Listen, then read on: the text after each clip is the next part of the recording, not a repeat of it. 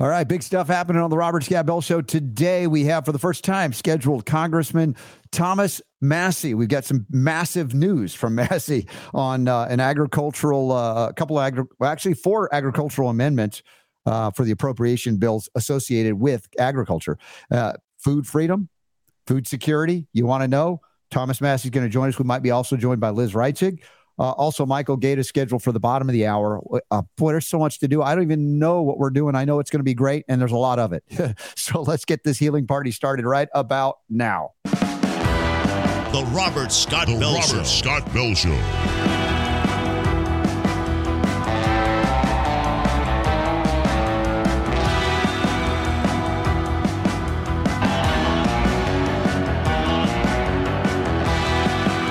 Voice of health, freedom, and liberty. The Robert Scott Bell Show. Could COVID death rates, as reported by hospitals, plummet when the money for those reports dries up? Wow. Uh, this is another big uh, article coming out uh, uh, revealing the the scam-demic, the deaths that were reported and or caused by the monetary incentive to make sure that they happened. Folks, it's it's the wildest thing. I hope I hope we have learned our lesson. I'm not sure we have yet, as they're still planting seeds for more mask mandates if they can get away for injection mandates in the coming fall season, double, triple jab, whatever they can do for you. But the economic reality of all of these things is that modern medicine profits when you are sick, degenerating, and dying. And normally you'd say, well, they don't want you to die because then you you can't pay your bill or there's no more to bill you on, except that the government incentivized COVID, uh, what we call them uh, diagnostics based on tests that have no standard. And then what we call the therapeutics that were not successful except in terminating people or accelerating their demise. And then, in fact, the deaths themselves. All of these things were incentivized monetarily uh, through the government, through government uh, uh, largesse, if you will, with your money or what you think is your money, or just the the digitizing or printing of money out of thin air. This is the article as we open the today's Robert Scott Bell Show. And by the way, we've got uh, special guest Representative Thomas Massie scheduled uh, momentarily as well to talk about an agricultural appropriations bill and some amendments, some successful and two that we need to have some success on. So let me call to action this hour. Stand by for that. But look, check out this article CDC data COVID deaths plummeted once federal money for hospitals ran out. Wow, that's interesting. What would the money have to do with uh, the deaths plummeting? I mean, you think more money, you'd have fewer deaths. But the more money they threw at hospitals for COVID, the more people died, or at least they reported more. After $178 billion in CARES Act money for the Provider Relief Fund dried up in January 2022, hospital coders no longer even had to list COVID as a, a cause of death. Why would they? They weren't incentivized anymore. There's no money, no extra money for us. So why would we bother? The whole scam demic relied upon false tests that resulted in false positives, false negatives, and everything in between because there was no valid standard for them anyway. And so they switched everything they could to COVID during the time where they had the monetary incentive to do so. And when it dried up, it's like, what's the point of giving a COVID diagnosis? We don't get anything extra for it at all. What does that tell you about uh, medical integrity, if there is any? Our allopathic medical system, the medical monopoly, is the primary bringer of death during COVID. And those doctors who were even trained allopathically who dared to speak out and say, hey, these tests are faulty. The remdesivir is killing people. The injections are devastating and they're not helping. Those were the doctors that were then attacked in the crosshairs as if they were homeopaths and herbalists and chiropractors and naturopaths. All the folks that were right for decades, maybe even centuries. So don't tell me that money can't incentivize the corruption that ensues. And in this case, the COVID corruption that resulted in needless suffering and a lot of needless deaths. I'm going to bring in. Uh, oh, Super Don, go ahead. I'm going to jump in real quick, and this Yeah. this is something, eh, dude. You know, if if I could wrap up what today has been like for both of us, Yes. it, it would sound like this. That, that's that's what today has been like. But You know, I, I, was I was just had an inspiration here as you were talking about the you know the COVID deaths stuff like that. I actually have a video clip. Okay. That demonstrates uh, just exactly how the COVID deaths and the hospitals and the doctors handled COVID, COVID deaths mm-hmm. uh, in in the first couple of years of the craziness. Check this out.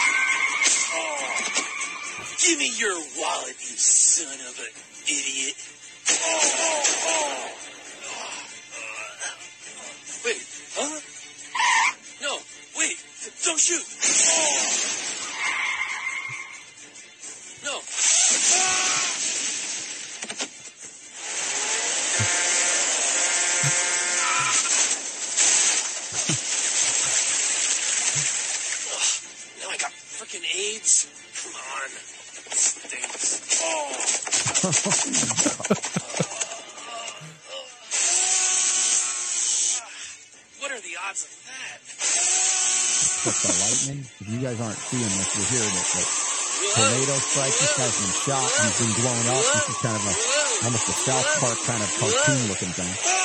Now he's falling off of a cliff into a volcano. is this what you're feeling like our day has been like, or is this the? Oh my God! Are they going to say he died of COVID? Hmm. poor soul lost to COVID 19. Yeah. Mm, yes, COVID. Mm, yes, COVID. Mm, Certainly COVID. COVID. Yep. That That's COVID for you. Irrefutably COVID. Indubitably COVID. Classic. Hey, you! If you don't want to end up dead from COVID like this guy, then you better get your vaccine. Oh, oh my God. Oh, vaccinate me right away.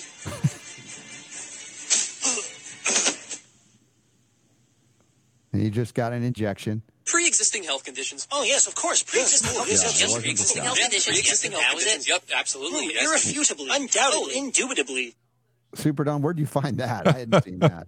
That's basically yeah. We'll have to thank uh, Scott Shara for that because uh, it was it was a clip that he used. But uh, if, you, if, you, guys missed that, check it out. I want to bring in Liz Reitzig right now to introduce uh, Congressman Thomas Massie to talk about something very important food freedom, food security. We're dealing with uh, supply chain disruptions, and they want to limit our access to food grown by local farmers, or maybe you're a local farmer and you want to provide that food to your local community.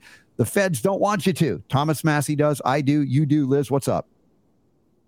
Yeah, thanks, Robert. It's so great that you can cover these issues and cover them at the speed of Congress, which we don't know exactly when that's going to be sometimes.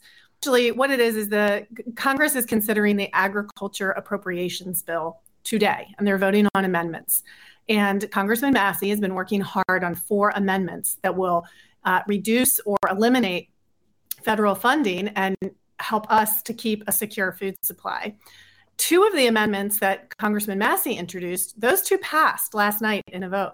So this is excellent news. One of those was about eliminating federal grant funding for transgenic edible vaccines. So that amendment passed. So there will be no federal funding available via grants for that for this coming fiscal year. That's the good. The other news. one was prohibiting the USDA from implementing more rules to keep us from getting the meat that we want from the local small farms. Right. So if that, you want was, to do a herd share.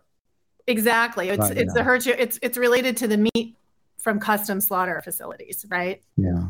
That's all we need is the federal government telling us what we can and can't eat. We've had enough of that for generations at this point. I'm over it. I know Congressman Thomas Massie is over it. Welcome to the Robert Scott Bell Show, Congressman Massie. God bless you for what you're doing. We're with you. And I know there are a couple of amendments you want our audience to shout out to their Congress critter to say, hey, vote for these amendments. So talk to me. What's going on there? Do we have Congressman Massie? It's a still image right now. Do you see that? Oh, go ahead, Dr. Matt. Congressman, yes. go ahead. Yeah, um, we got two of the amendments passed last night, as Liz mentioned. Very excited about that. And um, what we've got now are two amendments that did not pass, but they're going to get a recorded vote later today. So this is what we want you to call about. One of these amendments was offered by Victoria Spartz, and I'm the co sponsor. It would end the cronyism that's known as the commodity checkoff program.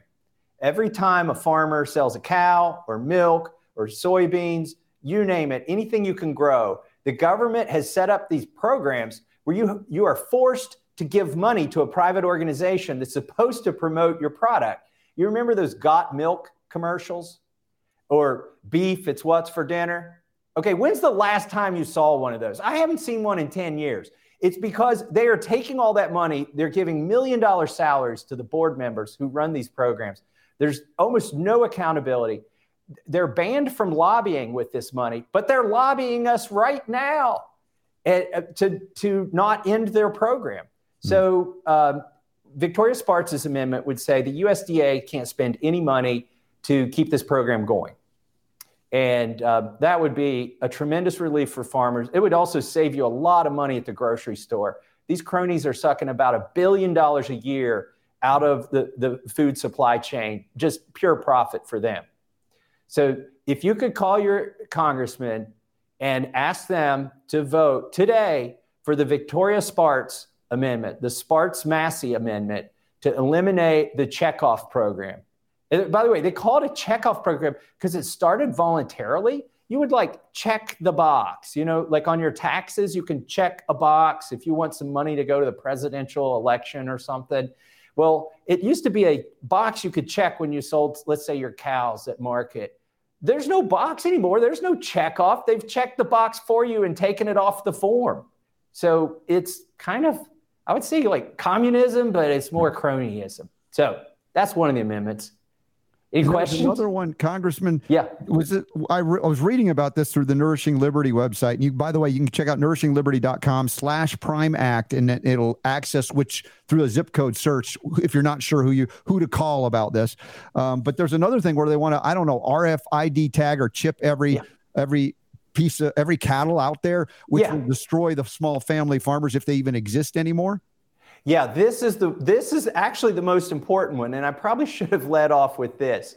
Uh, they the USDA in January said they're going to start mandating chips in every cow or bison in the United States, and um, you know, at, it to some people it might not sound that bad. Oh, well, it's just like the modern version of a number, you know, tag in their ear. But the reality is, what they're going to do is every time you try to sell or butcher a cow, they're going to run it through like at the uh, shopping mall where you walk through two things and uh, the alarm goes off if you stole something or they didn't deactivate the anti-theft device. Your cow is going to walk through something like that, and if you don't have a good the equivalent of a social credit score for your farm, the alarm is going to go off. They're going to say no sale, and they will not let you sell that animal. Now, so it's not just an annoyance and something that's going to cost farmers money. They're going to use this to implement almost like central bank digital currency, but for animals. Every animal is going to have a serial number. Uh, there'll be no way out of it. And if you can't check off uh, 87 things on your list that you're doing on your farm, it could be Green New Deal stuff. Maybe your animals haven't had mRNA vaccines. Maybe you haven't had an mRNA vaccine. Then you're not going to be in good standing. You won't be able to sell your animals. And the compliance is going to be so hard that you'll basically have to join a corporation. And they'll they'll for, they'll do all the legal work for you and all the compliance. They'll have somebody who comes out and makes sure your farm is compliant.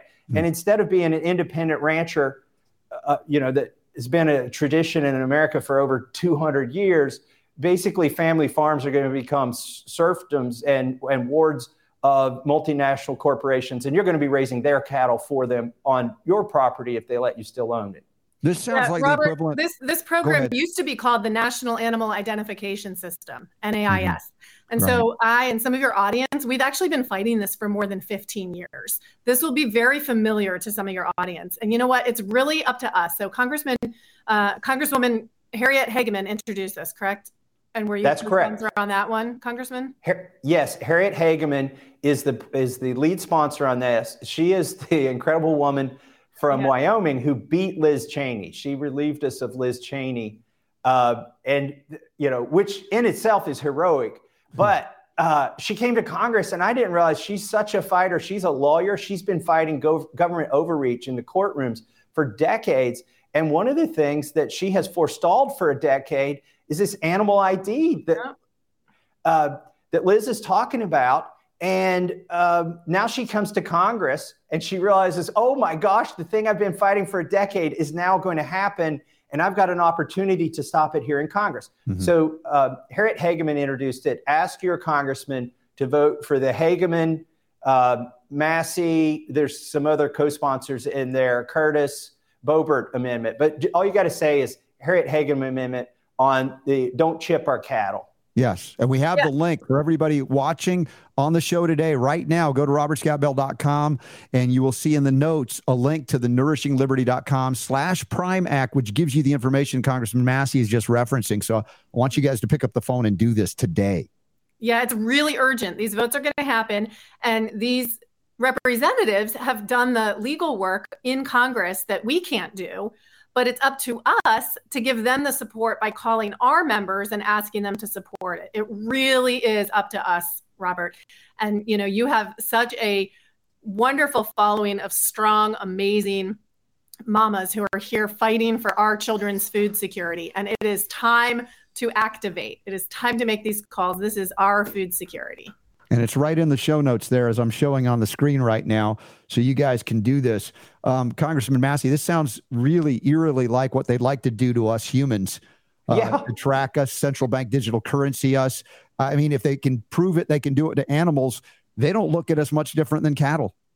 That's right. They, they, in fact, when the um, CDC uh, mandated masks on airplanes, they used a statute that's supposed to apply to animals and insects during pandemics. Like the CDC has the authority to euthanize animals and, and insects during a pandemic, but they use that, that law to make us wear masks on airplanes. It's somewhat ridiculous. Listen, it's a, these animals, they're a test run. If they can do this to the animals, they'll do it to the owners, and then they'll do it to everybody else. Uh, and they're they're doing it right now on the animals. It will. And by the way, it's not about just adding more compliance and, and making it harder. They do want you to eat bugs. Like the you know, there's a lot of woke people at the USDA that frankly don't care how many regulations they put on and if it means the end of American cattlemen because they don't want you to eat uh, meat anyway. And so that's another part of this. That's another reason this attack is so strong and is coming at us. And we're being lobbied by the way, there's a strong, I'm going to call it industrial meat complex lobby up here uh, against these two amendments. Um, the National Cattlemen Beef Association, they get their money from the beef checkoff program, 70% of their revenue. And they're the biggest lobbyist in Washington, D.C., having to do hmm. with cattle, but they're working against cattle ranchers. And then the Farm Bureau is in a similar situation. They sell insurance to a lot of people and I uh, hope they're not an advertiser on your show. they um, not. yeah, they won't be for long after yeah. I tell you. They are they are also lobbying against our amendment, and uh, they're farmers who belong to this organization. They don't realize they're they're lending their names and the imprimatur of, of their citizenship to these lobbyists who come here and say, "Oh, we recommend we we uh, represent millions of farmers, and you better listen to us." So that's kind of I just want to explain what's going on here in the swamp. And also, I'm on the rules committee, along with some other really good patriots, Ralph Norman and Chip Roy. We fought like hell just to make sure these amendments would see the light of day. And we, we had to fight the lobbyists in, deep in the rules committee, in the bowels of Congress, in the back room. The, the lobbyists were trying to keep these things from even getting a vote because even if we lose on these amendments, we have to post good scores so that it's a shot across the bow and they know we're keeping an eye on them. Mm. Representative Massie, what you're doing is so very important. Uh, we, we've seen some massive aware, awakening over the time of hashtag woke was occurring simultaneous, like COVID, uh, supply chain disruptions. People now became more aware of the need to bring food production closer and closer to home or connect with farmers that were near to them. I'm wondering if this is uh, a partisan issue like the COVID injections have become, where it's right versus left or Republican versus Democrat? Or is this a, a food security issue that we're seeing a little bit of mixing on all the parties right now? I think you'll see a mix of votes on this. So if you're sitting there saying, oh, my congressman's a Democrat and they've never done anything I want, so there's no use in calling them, I would say, no, you should call them.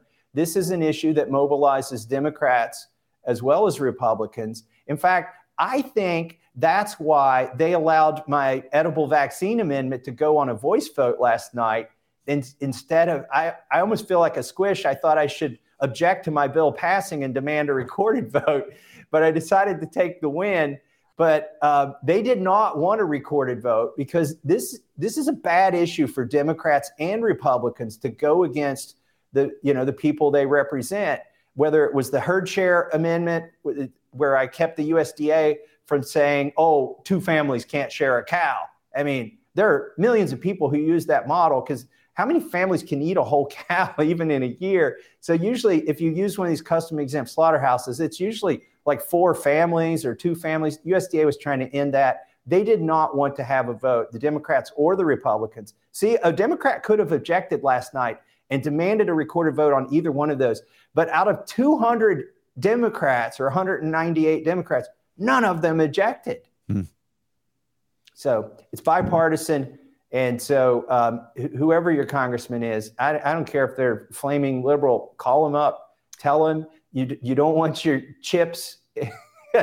you want chips in your salsa, not in your cattle. Right, not in your cows. Wrong. And there's also that many of the Democrats, right, congressmen, are really concerned about the uh, monopoly, the meat monopoly, and so that that's a really essential talking point on this and it's it's it's so real that that four companies four meat packers are controlling 85% of our foods our meat supply in this country.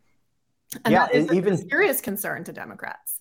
Even joe biden said that exact um, sentence liz in the state of union. I'm not a, a, accusing you of plagiarizing. He took that from us. But um, it is a concern the monopolization and and the Democrats, you know, they're they're rightfully distrustful of corporations, maybe different for different reasons than we are. But um, kind of, it doesn't matter if you're Republican, Democrat, or Independent. You know, mm-hmm. something's up if you know two of those four companies are owned by foreign countries. Like one is Chinese and one is Brazilian. Of those four meat packers, and that you know, I think the USDA is a captured agency. I think they are issuing these regulations and, and in doing so, empowering the verticalization of the of the meat industry and also the consolidation of these monopolies. And so that's what you know. That's the general theme with all four of these amendments. Uh, but again, my two amendments, the one on edible vaccines, passed to, mm-hmm. to keep us from spending your money on that, and my uh, amendment to stop them from banning herd shares that amendment passed. But the two that are up for a vote, eh, you know, and I'm going to be going to vote here pretty soon on yeah. these things, are the uh, the Hageman Amendment to don't chip our cattle and our bison, and then the Spartz Amendment that says in this cronyism, this checkoff program that takes a billion dollars from consumers and farmers every year and provides no benefit or transparency. Yeah, so this is happening in real time here, Wednesday, 27th of September, 2023. Uh, so you have permission, everybody, to pause the show if you need to and call. Uh, and and again, we have the link, and it's right in the notes today to go to nourishingliberty.com slash primac to find out who to call. And and Congressman, thank you for referencing as well that this crosses the party line. So don't think that because you're a guy or gal and it doesn't do anything or listen to you ever, this is something that you, that we can win on. And and Congressman, you also have a background in agriculture personally. Yes, I, I have 50 cattle. Uh, in fact, some people have accused me of self dealing here. They say, How much are you going to profit from this? And I say, Well, there's 50 million beef cattle in the United States, and I own 50 of them. So I might get one millionth of the benefit, except we're also trying to protect consumers, not just farmers. And this covers pigs and lambs and poultry and all that other stuff. So uh, I have just enough involvement in cattle to, to lose uh, most of my congressional salary trying to farm every year. And uh, so, but I do have some skin in the game, and I understand what we're up against when we try to market these things. I've, you know, I market my cattle direct to consumers because uh, you just get hosed when you try to plug into the supply chain that system, the industrial, yeah. yeah. the monopoly controls. Now, are you able to uh, uh, affordably raise your cattle on grass primarily? Because that's yeah. a big movement as well. Yes, my my cattle are 100% grass fed. This is not a commercial for my no, no, cattle. I'm asking because I'm curious, and, and yeah. that's what we're all about here too. But believe me, please share. Yeah, um, and it's a little more expensive to do it on grass. That you have to keep them uh, half a year or a year longer than you would if you were feeding them corn. But we can still beat the prices in the grocery stores with grass-fed cattle from your from your you know neighborhood farmer if we have channels to get to market. And the and the monopolies understand that and that's why they're trying to shut that down. They only want you to have corn-fed beef that's you know been a, thousand miles on a train car from kentucky to nebraska back to kentucky. Um, and we could because we don't have all that travel it's more humane for the animals. Uh, it's you know more sustainable. We're not using all that fuel to transport the animals and the meat all over the country uh, it's you know there's just so many good things about it. It's more accountability. You know where it came from. Mm-hmm. and uh, well that's the irony. You know think about this. They're trying to do the animal id tags the electronic id they're claiming it's for accountability. But you don't need to track an animal across the planet uh, if you're buying it from your farmer. Exactly. That's what we want to see more local production, local access to food. And that will be the real food security, not the artificial one from a centralized planning committee of Marxists.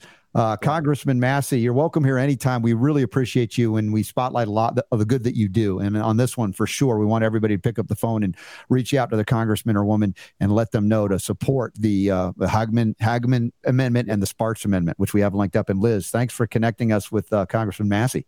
Yeah, of course. It's one call, folks. Make one call today by 4:30 or 5. Yes. Yeah, get yeah, on don't it. Call. Yeah, don't call Kevin McCarthy or Nancy Pelosi. Go to the website that you've listed, put yes. in your zip code. Liz is not tracking you like you know electronic tracking. She's right. just trying to tell you who your congressman in is, and you only need to make one phone call. Uh, it's it's a lot more effective than sending an email or writing. There's no time to write a letter. Frankly, this is a vote that's going to yeah. happen. Yeah, here in the next right couple now. hours. So and they will count your call. They will count they will. how many people yeah. are calling on this. So pick up that phone, make this call. We've got this, but we have to put our effort into it. Great. Well, we want to hear some good news hopefully tomorrow on this uh, reporting in, in, any way. We will report on it. And if there's anything we can do to reach out to the, the country, the people that listen to this show, uh, Congressman, let us know. All right. Thanks so much. And this is part of the spending process, by the way. I know everybody's wondering if the government's going to shut down or not. This, this opportunity presented itself because we are doing 12 separate appropriations bills. And this is the power of the purse. If, mm-hmm. if we put these bills on the spending bills, it will happen. All right. Congressman Massie, thanks for all that you're doing. Liz Reitzig, thank you as well. We'll get you back on soon as we have more updates on this. And, and again, go out there and vote right. And I know you will, Congressman. Absolutely. Thanks. All right. Take care, guys. Uh, that was, uh, again, uh, this was we don't always have live alerts happening, even though we can we can cover things as they're breaking. But this is one of those strange or unusual requests of get on the phone and make that call. Uh, go to nourishingliberty.com slash primact. It's uh, you know again if you're listening close to being live today, they need to hear from you to get that going. Now uh, we have another guest here, and uh, I was on his show, I believe, on Monday, and uh, just a wonderful fellow. Just enjoyed it thoroughly. I got to find out how we can get y'all to see his show as well. We'll learn about that. Dr. Michael uh, Gaeta is on the Robert Scott Bell Show. Michael, Robert, great to see you again.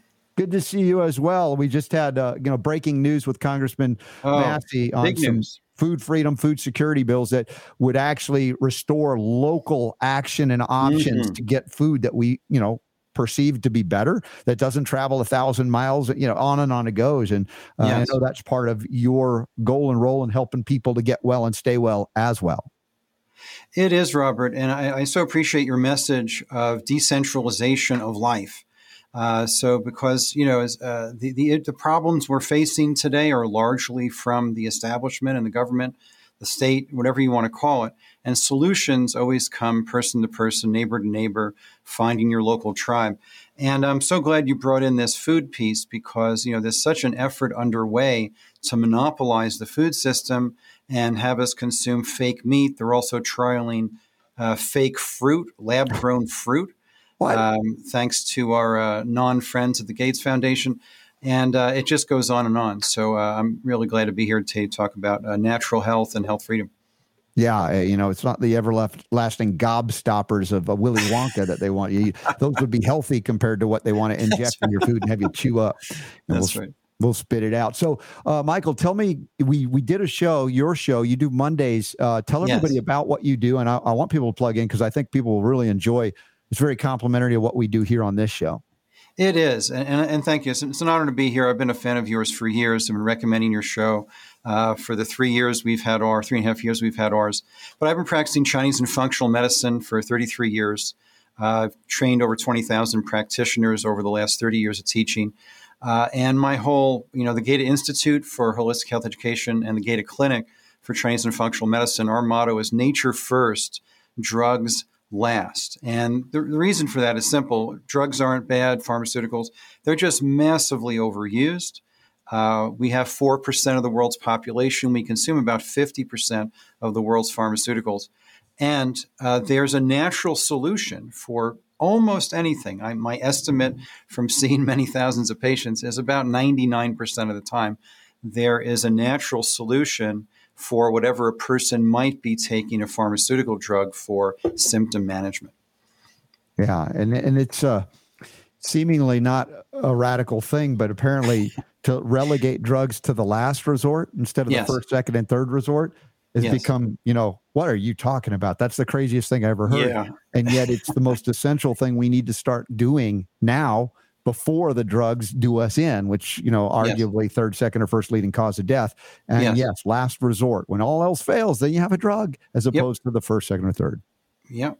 For sure. So, yeah, so my, my life is basically about uh, training other practitioners uh, in natural functional medicine, educating the public about our two main subjects of natural health and health freedom, uh, and then clinical practice, working with patients one on one around the world uh, through phone and video. And then I practice locally here in Colorado. Yeah, we have your uh, website as well linked up, I believe, in the show notes. Super Don has it right there. Uh, Nature First Drugs Last, love it. Practitioner training and patient care. So, if you're already a healthcare provider and you want to expand the tools you have and, and do even better, uh, Michael can certainly help in that regard and has a lot of different offerings, uh, both to the community and, of course, online. And uh, clinicians mastermind circle, dude, that's innovative. Yeah, that's our natural functional medicine certification program. And by the way, we created a page for your listeners, michaelgaeta.com slash Robert uh, oh. which you know is, fa- is fairly generic right now. I'm going to be updating it after our conversation based on what we talk about, and I will load up that page. Uh, there's us at the recent conference, and then uh, you on the show. Uh, and we're gonna we're gonna build out this page with more specific resources for your listeners uh, based on our conversation today. I'm going to update that. Uh, but yeah, folks want to bookmark michaelgaeta.com/robert. And we connected at what is it? That was a naturally inspired conference yes. in Loveland, Colorado, right? Yeah, you gave a great talk, Robert. I mean, people were so inspired by your message, your passion, your intelligence, your heart. Uh, I was inspired as well. Thankfully, I got there to set up just as you were going on. So I got to hear your talk. It was fabulous. Yeah, well, I love being able to do these events. I know not everybody is able or, or, or uh, can travel to them. And from time to time, of course, I'm going to a lot of them. You're at some of them. I don't know if there's any upcoming events that you're doing besides the online stuff that you have. Yeah, I'm, I'm speaking in New York, where I grew up, uh, in Garden City, Long Island, on November 18th. Uh, and I'm teaching a botanical medicine, the latest in phytotherapy, botanical medicine, herbal therapy uh, seminar. Did you say you're from Long Island? Long Island. I grew up hmm. in Queens, man. I'm an Italian guy from Queens. It didn't sound like it. You've neutralized that accent to broadcast. well, there's a funny story. I, I took a, a, three week spiritual education class in a, on, a, on a farm an hour north of Toronto back in 1992. And they asked me where I was from, and I said New York City. They're like, "No, you're not." and so this went back and forth. They're like, "No, you're not." Yes, I am. Until I pulled out my driver's license, proving that I lived in New York. They're like, you don't sound well. I said, well, I'm a professional speaker, and it doesn't doesn't really help me if I have a thick New York right? Italian accent. You, but you can um, play it on if you want. You can. Turn it on. I can turn it on. Forget about it. Yeah, I can turn yeah, it on uh, as needed. So I had that before my voice broke. I mean, I was there in uh, Queens uh, for the first six years of my life. Then we then we went. Oh, like whereabouts? Many, like uh, Whitestone. Uh, oh, sure. Fact, yeah. But uh, back in the day, I, I, just remember moving not long after Hurricane Agnes, or what the oh yeah, were. remember that? Totally, totally. Yeah, and so that's a childhood memory of, of just climbing through debris, not understanding the severity of the circumstance, but just having fun. Yes, but then we yes. went to Florida, like so many, and then got hurricanes really directed at us. So, yes. Uh, but enjoyed that. Yeah, I remember the blizzard of '77, where it was up to my neck at that time. Well, we were gone by then, but yes, we were down feet in... of snow. But yeah, I, I, lived next door to Whitestone and Bayside for a little while. But uh, yeah, I lived in all, all, throughout Queens. I, am not. Ha- I'm not. Let me just say this. I'm not unhappy that I no longer live there. Ditto. Every time I go back, I'm like major I, ditto. And, and, for all you New Yorkers out there, I love you, but I don't know how you do it. Oh, uh, ditto. But, absolutely. Uh, it's it's become uh, a war zone, and uh, and it's you know it's just it's been overrun. Uh, you know, we have this um, you know leftist activist mayor uh, who said, "Bring everybody to New York. We're we're sanctuary city," and now he's begging for it to stop. Uh, I mean, it's just a, a lesson in bad policy. Yeah, exactly. Well, if we want good policies, I think we need healthier folks. And um, we do. You know, we could argue that many of the people that are in politics that you wonder what's wrong with them, I would say there are nutrient deficiencies that are impacting behavior and cognition. Yes. Yes. Well, that's for sure, Robert. I mean, that's such a good point.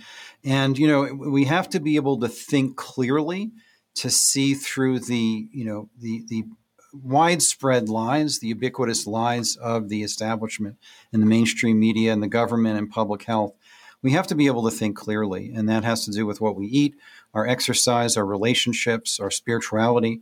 Um, you know, this is very, very important, but, you know, very simple, practical things people can do uh, is to you know engage in an annual cleanse. You know, just give your body a little spring cleaning, where you you know inter and as well as intermittent fasting and um, you know all these very helpful practices that really help to unburden the body and the mind uh, from chemical toxicity. It's one one layer of it.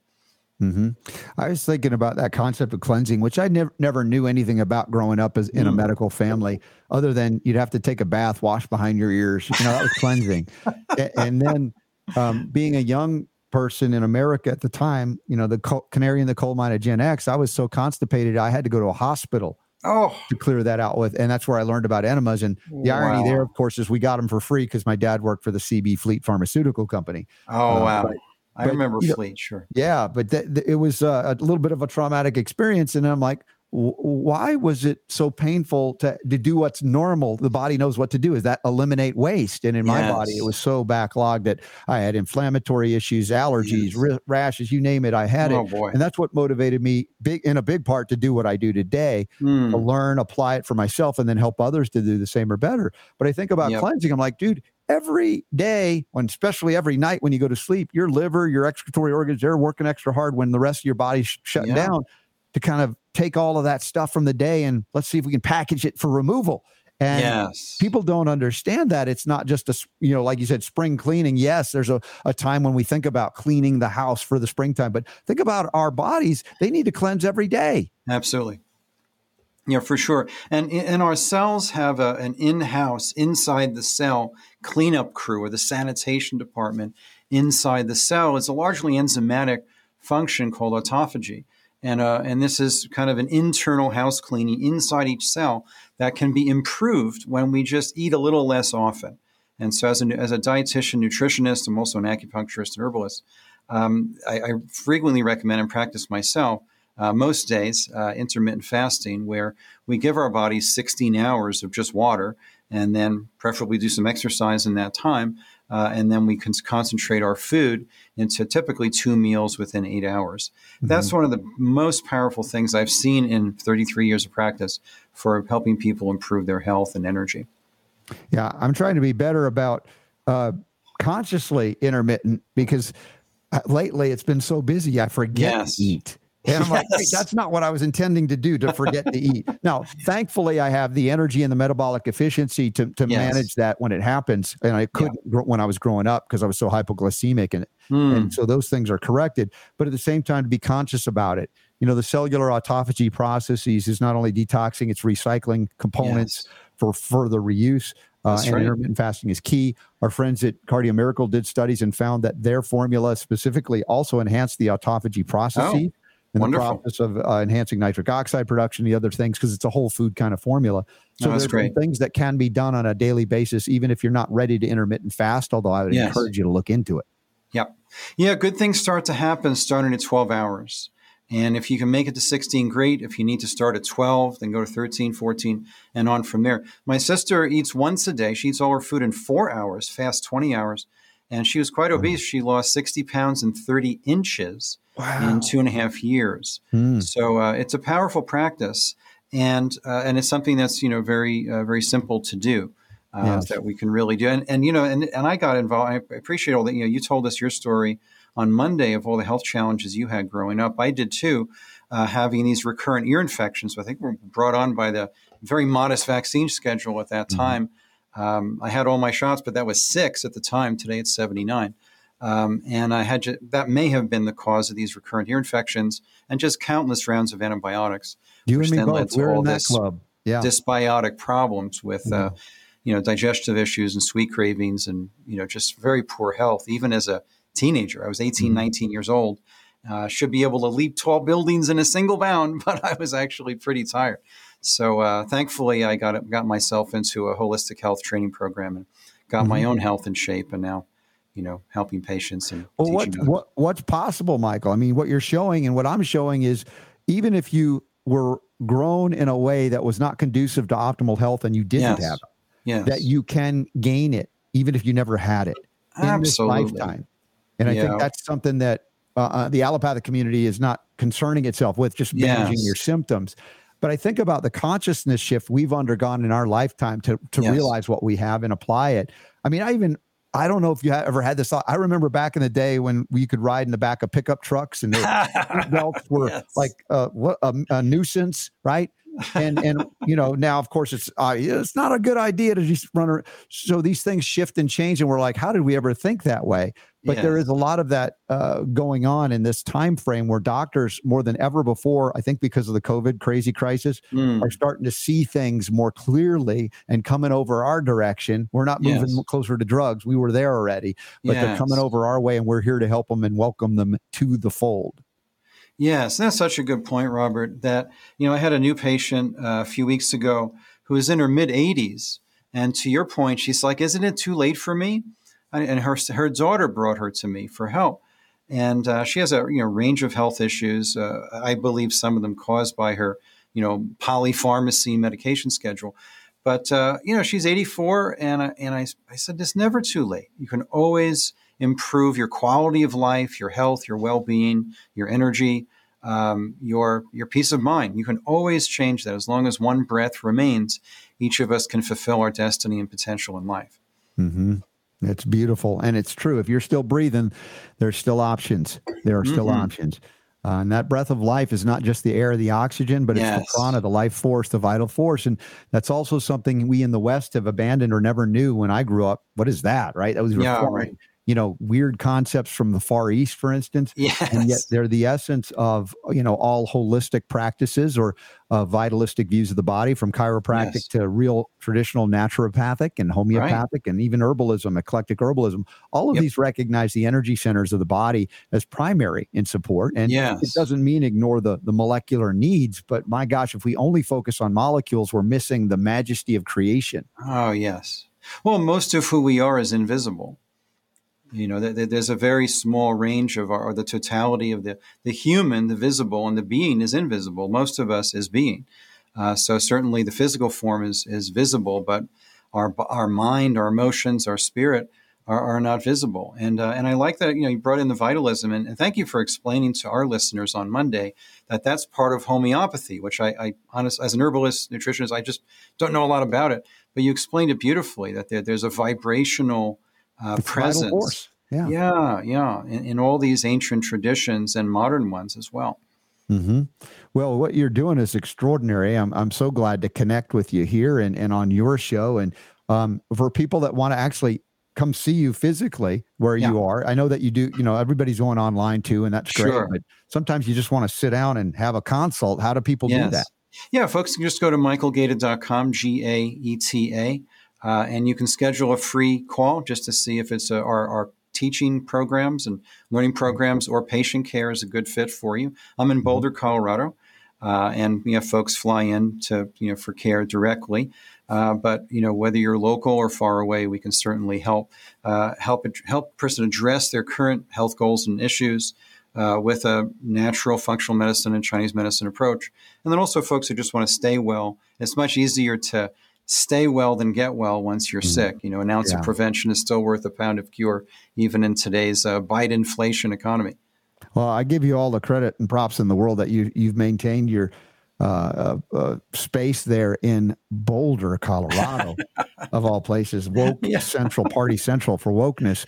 And Yeah. yet, I don't know if you have to put on a disguise every time you come and go or not, but I'm impressed. Well, everybody's wearing a mask, so it's So no, not everybody, but uh, yeah, no, it's it's it's fine. I mean, there's a lot of good people here, and uh, you know, it's a beautiful physical place to, to work. I originally moved here because there was a school, it's a Waldorf school. I wanted to bring my kids to, um, and that was great until they went woke, and Yeah. now they're you know now the That was a know, great disappointment because I loved the Waldorf School and Rudolf Steiner and all of the yeah. stuff. that Oh, brilliant, brilliant. And and they abandoned the essence Yeah. in, Yep. in this time. Yeah. And it's amazing, Robert. I mean, knowing a little bit about the Waldorf uh, community in the, in the U.S. at least, um, the schools that have gone woke are, are have either closed or they're either really struggling to keep going because parents are fed up with it.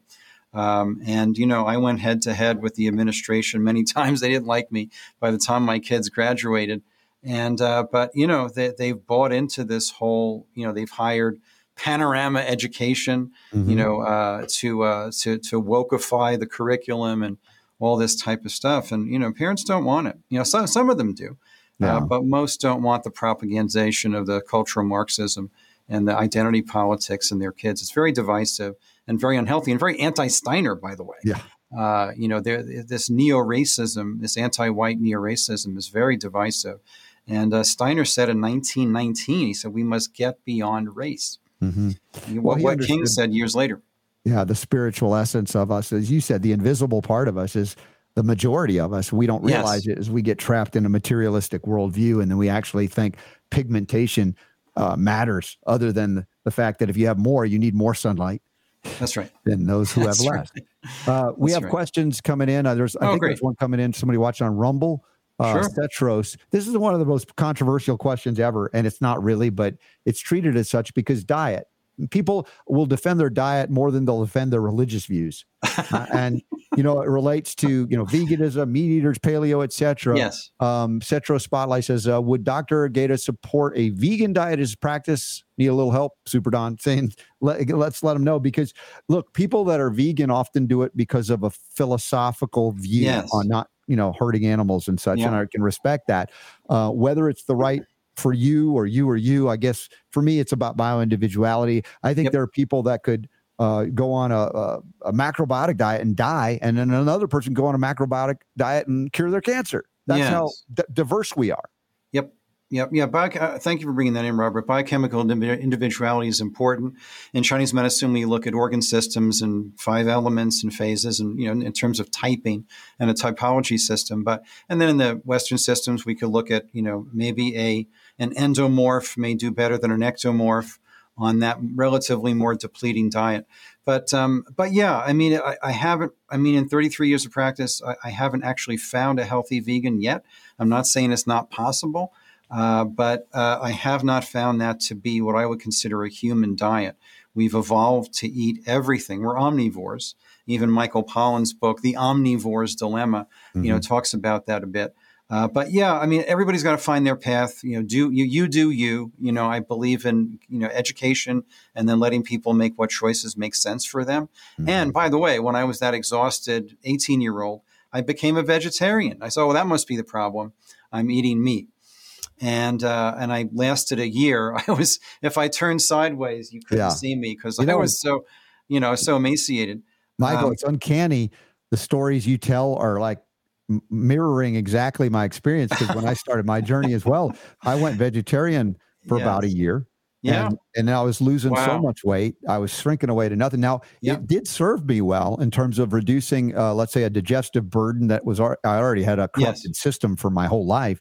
And so it did serve me well for a while, but then I had to pay attention to the body. Get said, oh, it needs some, you know, Yes. fill in the blank. In this case, meat.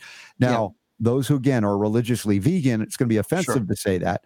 And Yep. you're not trying to offend them by saying you haven't met a healthy vegan. It's just look, this is your experience in interacting with them when they come for help. It's like That's they're right. missing something. But if you're doing well as a vegan out there, including Cetros, if that's your thing, we're not Yep. condemning you. We're not judging No, you. no, if not it's at all. working for you, great. If something's going off, just be willing to look at maybe what's missing, just in case. Absolutely, uh, that's such a good point, Robert. Yeah, I, I, and my my whole approach to practice is I suggest you decide. All I do is make suggestions all day, and then people make the choices they make, and I support them, respect them, love them, regardless of what. So those are their choices. I can support them whatever they decide. Uh, and you know, and I was partly a vegetarian for uh, ethical reasons, like oh, the animal. And now I didn't know there was such a thing as ethical uh, animal foods. You know that that the animals. You know, and I lived on a on a uh, on a, a um, in a community that has a grass-fed regenerative ranch. So I lived. My backyard had a fence. On the other side of the fence were a bunch of grazing cows that a few months later I got to eat.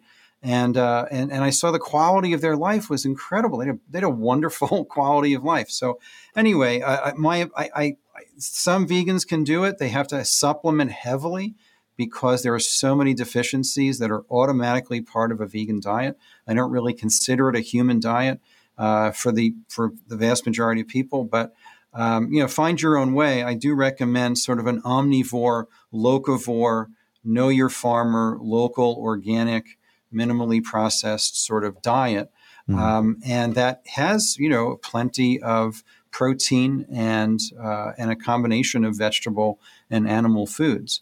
So I think you know in my practice, that's what I recommend is what I do uh, as kind of a, a qualitarian locavore, as mm-hmm. I sometimes call it, focusing on food quality and like locally it. sourced foods as much as possible.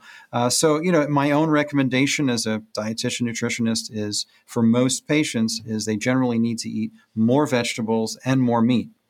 Uh, the average person just doesn't consume a lot of vegetables, and the average person does not consume enough animal protein and healthy fats. Yeah. The most important fats nutritionally, for sure, are animal fats, the yeah. most nutrient dense. Well, the so, things we were told to fear yeah. in the 20th and early 21st That's century. so true. Yeah. That's so true.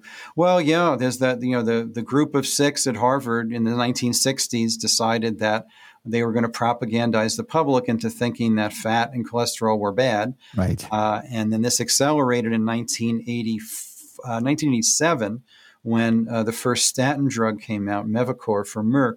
Mm-hmm. Um, and it's just gone on from there. Finally, we're coming out of that kind of miasmic cloud of ignorance that cholesterol and saturated fat are somehow dangerous or have anything to do with cardiovascular disease. Right. They don't.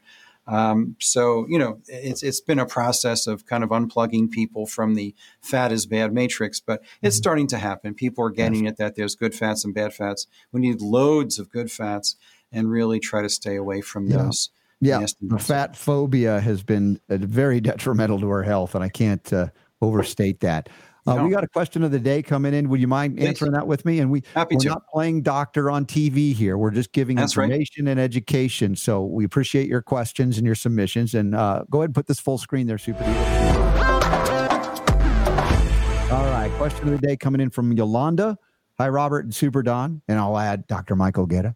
Uh, my three year old nephew had a mass on his kidney. The doctor claimed it was stage four. The surgery was difficult because they said it was attached to other parts around the kidney, which ended up removing the kidney. Now they are starting chemo and radiation. Oh, good Lord. I pray mm. he doesn't need it for five months, which is what my niece said. I mentioned giving him selenium. Yep. How much should we give him and what else would you suggest? Thank you for your help, Yolanda. Oh, goodness gracious. Wow. Yeah, that's hard. That's hard. Um, yeah. Yeah. I mean, I've been treating kids for you know 31 years, and uh, and have two of my own, and it's always tragic when a young person, you know, uh, a child uh, develops cancer and needs you know pretty dramatic interventions, and you know sometimes those are necessary. I'm not against Western medicine, but um, what I would suggest strongly, uh, Yolanda, is tr- try to um, work with a practitioner who uh, a natural health practitioner who is familiar with working with cancer patients and folks on chemotherapy to put together a, a protocol, whether that's me or somebody else, um, to really support them through that process. Because, and I'll get to the selenium question in a minute, there's so much that can be done naturally alongside the conventional treatments. Uh, I'm not saying don't do what the doctor is suggesting. I'm not saying that. I'm saying alongside that, we can get better outcomes um, with the conventional treatments if you choose to go that route when we combine uh, natural therapies at the same time, such as you know food-based supplements and herbal medicine. Uh, and so, you know, and I teach this. If you go to cancercourse.com, you can learn a lot about this. Cancercourse.com. There are six of us who are scientists and clinicians uh, who you know discuss this subject in great detail uh, that you can learn from. Um, but uh, the the main what I've seen over the years is that folks who use a combination approach, and it gets tricky when the oncologist says don't take supplements, um, then you just have to make the call. Uh, but what I have seen is that folks who do undergo conventional treatments, radiotherapy, chemotherapy, have um, fewer side effects. They mm-hmm. just do better. Uh, they have better outcomes, better quality of life, less fatigue, hair loss, diarrhea, uh, bone marrow suppression, infections, blood clots, all the things that come with chemotherapy many times. Well, uh, the I other thing strategically, yeah. and, and, we're going to continue here, even though we're, we're going to go a yeah. little over on the top of the hour here with you, Michael. Um, hmm. The, you know the selenium question. It's it it's what can protect that child's body or an adult yes. for that matter going through this from the devastating impact of toxic poisons and ionizing radiation. Yes. Because the things like selenium do not protect the cancer cells. This is where the oncologists just they drive me crazy because they're like, "Oh, don't take selenium; it'll stop the chemo." No, it'll only save no. the healthy cells. No, there's no, evidence to support that. No, no. and and uh, Yolanda, the the adult doses for selenium therapeutically are 200 to 400 micrograms, uh, and so we reduce that accordingly. So a typical therapeutic dose um, that we'll use in, in a clinical practice would be 300 micrograms a day for an adult. So that means somebody between 100 and 200 pounds. This is a three year old, apparently. So, you know, I don't know how much the kid weighs, but you would you would you know reduce that accordingly to whether it's 50 or 100 micrograms a day but i never recommend single minerals alone because they're so dependent on each other for absorption and utilization so uh, I tend to recommend a, a, combination, like a multi, a food-based multi-mineral. Sure. Underneath yeah. whatever specific mineral you may add to that, right. you always want to have a foundation to the house before you know adding well, to nutrient density is something and bioavailability. Yes, you know, we have the yes. the, the um, the energy bits that are on there that are freeze dried, you know, organic, clean quality, super tested yes. in terms of chlorella and spirulina. Mm. Um, I utilize 100% whole food selenium. Uh, I've had people, quote unquote, cancer people, uh, taking 1,000, 1,200 micrograms of, of, selenium a day, in addition to these other whole foods, and not resulting in selenotoxicity because yes. oftentimes the form is what matters. And for those yep. of you who are still on Facebook, my dear friend Chris Bard, no longer with us, not a doc. They have not a nurse and not a doc, a group sure. on Facebook. And it's all focused on 100% whole food nutrients, yes. you know, response. Yes unfortunately with kids the moment you start dealing kids and cancer man the government's ready to snatch those kids away if you do for anything. sure right? A lot of medical kidnapping going on, and and Brazil nuts are the the top nutritional source in the diet uh, for selenium.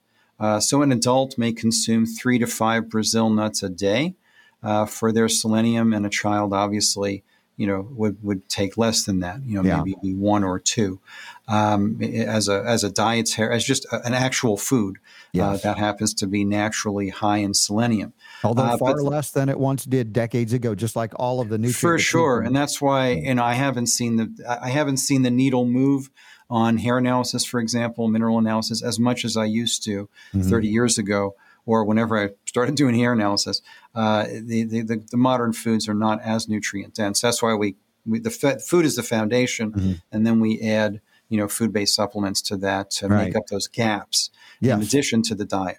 And in addition, I would say homeopathic detox drainage support for the liver mm. because the, the detox pathways are going to be corrupted even further this child. Yep.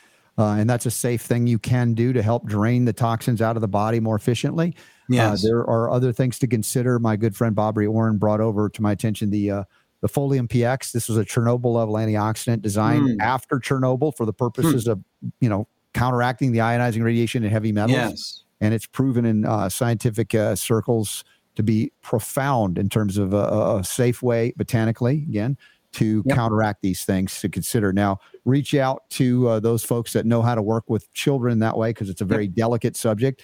We're just providing information, education, not giving you medical advice. For sure, for sure, and and and other things that tend I, I tend to use with. I'm not telling you what to do with this child, but just what in my own practice, in my own experience.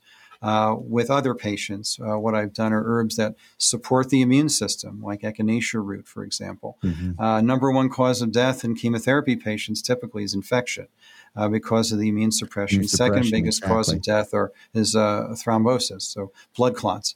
Uh, is another issue.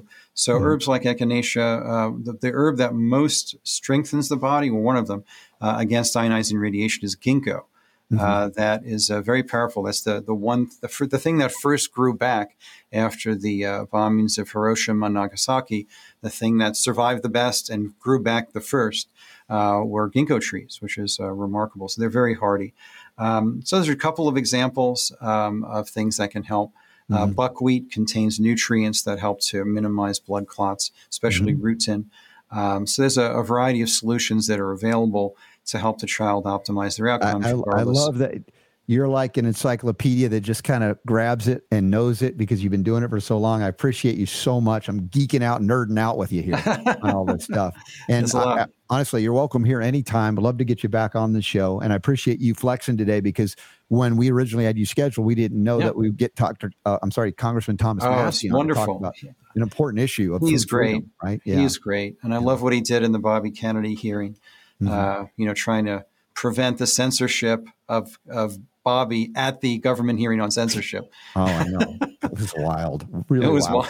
wild. So everybody check it out. Michael Gaeta, G A E T A dot com. And and and the episode that we did Monday, it went live. Is it available as an archive? It is. It is absolutely there as an archive. I just go to um, uh, go to our page, uh, but the uh, our show, our Monday show is at uh, eleven. Uh, I would say one p.m. Eastern uh, at um, uh, michaelgaeta.com slash mwm. Mhm. And that'll take you to that. There you go, the Mondays with Michael page. And Nice. then your show, our show, you did a great show, Robert. Thank you. People loved it. I did too. Um, that is available uh, in the archives there. Excellent, So, um, excellent. And michaelgaeta.com Talk a little bit of homeopathy, and that was fun. And we have a homeopathic hit to do in hour two. So I'm going to take a pause here, top of the hour plus, then uh, to hold you over. But I thank you for being here, Dr. Michael. Great to be here, Robert. Look forward to seeing you again sometime out and about, or back You bet. on this show or, or yours. Love to. All right, Dr. Michael Gaeta, who knows that the power to heal is yours.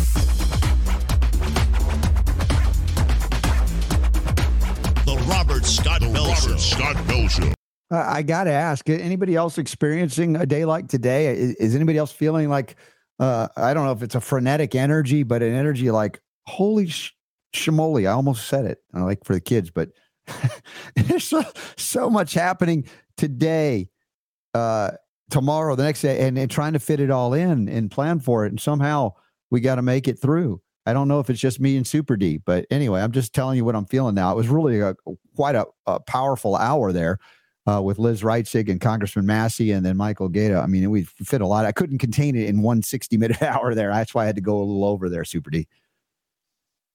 That's okay. Yeah. Man. That's okay. Yeah, kind of a crazy day. I mean, you're right. I mean, just a few minutes ago, another thing just jumped on on, on, on the pile there. So right. And I and all I wanted to do do, do today is go out on a mountain bike ride later. And I'm like, Mm. somehow I got to find a way to because you know that will help me deal with the stress of all the other mental stuff that we got to do. Right. That uh, it- it's not a movement scenario like uh, the expanded edition of the uh, the GI recovery, the Silver Aloe protocol. Working on that for a number of purposes, and I just go, oh my gosh, it's due yesterday. How does this happen? So uh, when you're out of school, there are still deadlines, kids. it happens. enjoy it while you got it. Don't be in Right. such a rush to get through it. Exactly. Yeah. Uh. that's why I tell my kids to enjoy being a kid as long as Yep. you can. Um, so good job. All right. Let's see. We got homeopathic hit of the day. I don't know if we have other announcements to make. Certainly. Um, there's been a lot of just incredible information coming out of this show of all shows, right? We're actually delivering. Imagine that. What's what's what's wrong? What's going on there? And there's more to come, folks. More to come. My gosh. Uh, yeah, I haven't even started the detox dialogues yet. Uh, but let's see. We got a Merck COVID drug. I'm not going to throw that at you until next week. You're not. Oh, thank you. Thank you. Maybe even not next week. Maybe next month at Oh. this rate. I'm just Okay. saying. All right. So uh, let's see. I mentioned, uh, let's see, we got the Trinity Health Freedom Expo coming up. Uh, I think there's a deadline if you want to make uh, reservations at the uh, hotel there. It sells out every year uh, outside of Chicago, the Tinley Park Convention Hotel and Convention Center. So that's coming up this weekend, Houston, Texas, for the Healing Strong event. I'm going to give a breakout workshop on Saturday uh, on homeopathy, naturopathy, integrative. I'm going to talk about it all in this workshop to help you navigate, you know, what what to do. Uh, and it's not just cancer related, even though a lot of folks there are, are addressing that or have addressed it and want to stay strong or get well. Uh, but that's why it's called Healing Strong. Congratulations to that group. Uh, they're amazing, 10 years in. We got the professional training event for those of you who can make it to Pittsburgh for healthcare providers uh, October 6th, 7th, and 8th. And that's, uh, again, Nutritional Frontiers, RSB 15. Get the discount. Dude, did I tell you, Super D? I had more validation. You know, I went in uh, to the gym. We'll come back to the, the updates here in a sec, but I just wanted to share with you. You know, every once in a while, I'll do this uh, this kind of this body scan thing. You you get barefoot on it and stand on it, and then you hold these electrodes too, and it, it does all the BMI stuff and other things. And um, I uh, validated five pound increase in in muscle mass, in lean muscle mass, and uh, you know that that super creatine from Nutritional Frontiers, folks, dude, I've never had an experience like that. I've had little increments of in benefit, and, but I've never seen something so quick and so profound in terms of putting on that lean muscle mass. Uh, of course, I am working out, but not lifting weights heavily, like Super Don suggests. I should probably do a little more of that. But even in the midst of just movement, the muscles have responded. And uh, if you guys need to do that, whether you're young or old, uh, you, everybody can do it. The super creatine from uh, Nutritional Frontiers, RSB 15. Anyway. Mm-hmm. All right. So then we got the Your Health Freedom Conference. Uh, that's happening the same time as the Pittsburgh event. That one's happening in West Jordan, Utah. And uh, we've talked about that as well. There, there goes the Health Freedom Expo again coming up. And then uh, after that, I think we got, yeah, the Great Northwest Awakening, which is the 21st of October. I got to fly into Portland and then uh, take a short trip across the Columbia River to where this is held in Washington State. So check out patriotsunitedwa.com to learn about that event, a full day event. It's going to be amazing. And then we've got the big event in Arizona, Functional Medicine Summit and Expo, Phoenix, Scottsdale, Arizona. Uh, thanks to so many folks that'll be there. Of course, Doctors Terry and Stu Warner and uh, Dr. Jack Wilson. Uh, it's a great lineup. I hope to see you there. I'll be emceeing the event, broadcasting, speaking, and all of that. And that's coming up. Then we've just added this in Dallas, Texas uh, because of my uh, presentation at the Red Pill Expo. Thanks to G. Edward Griffin and the crew.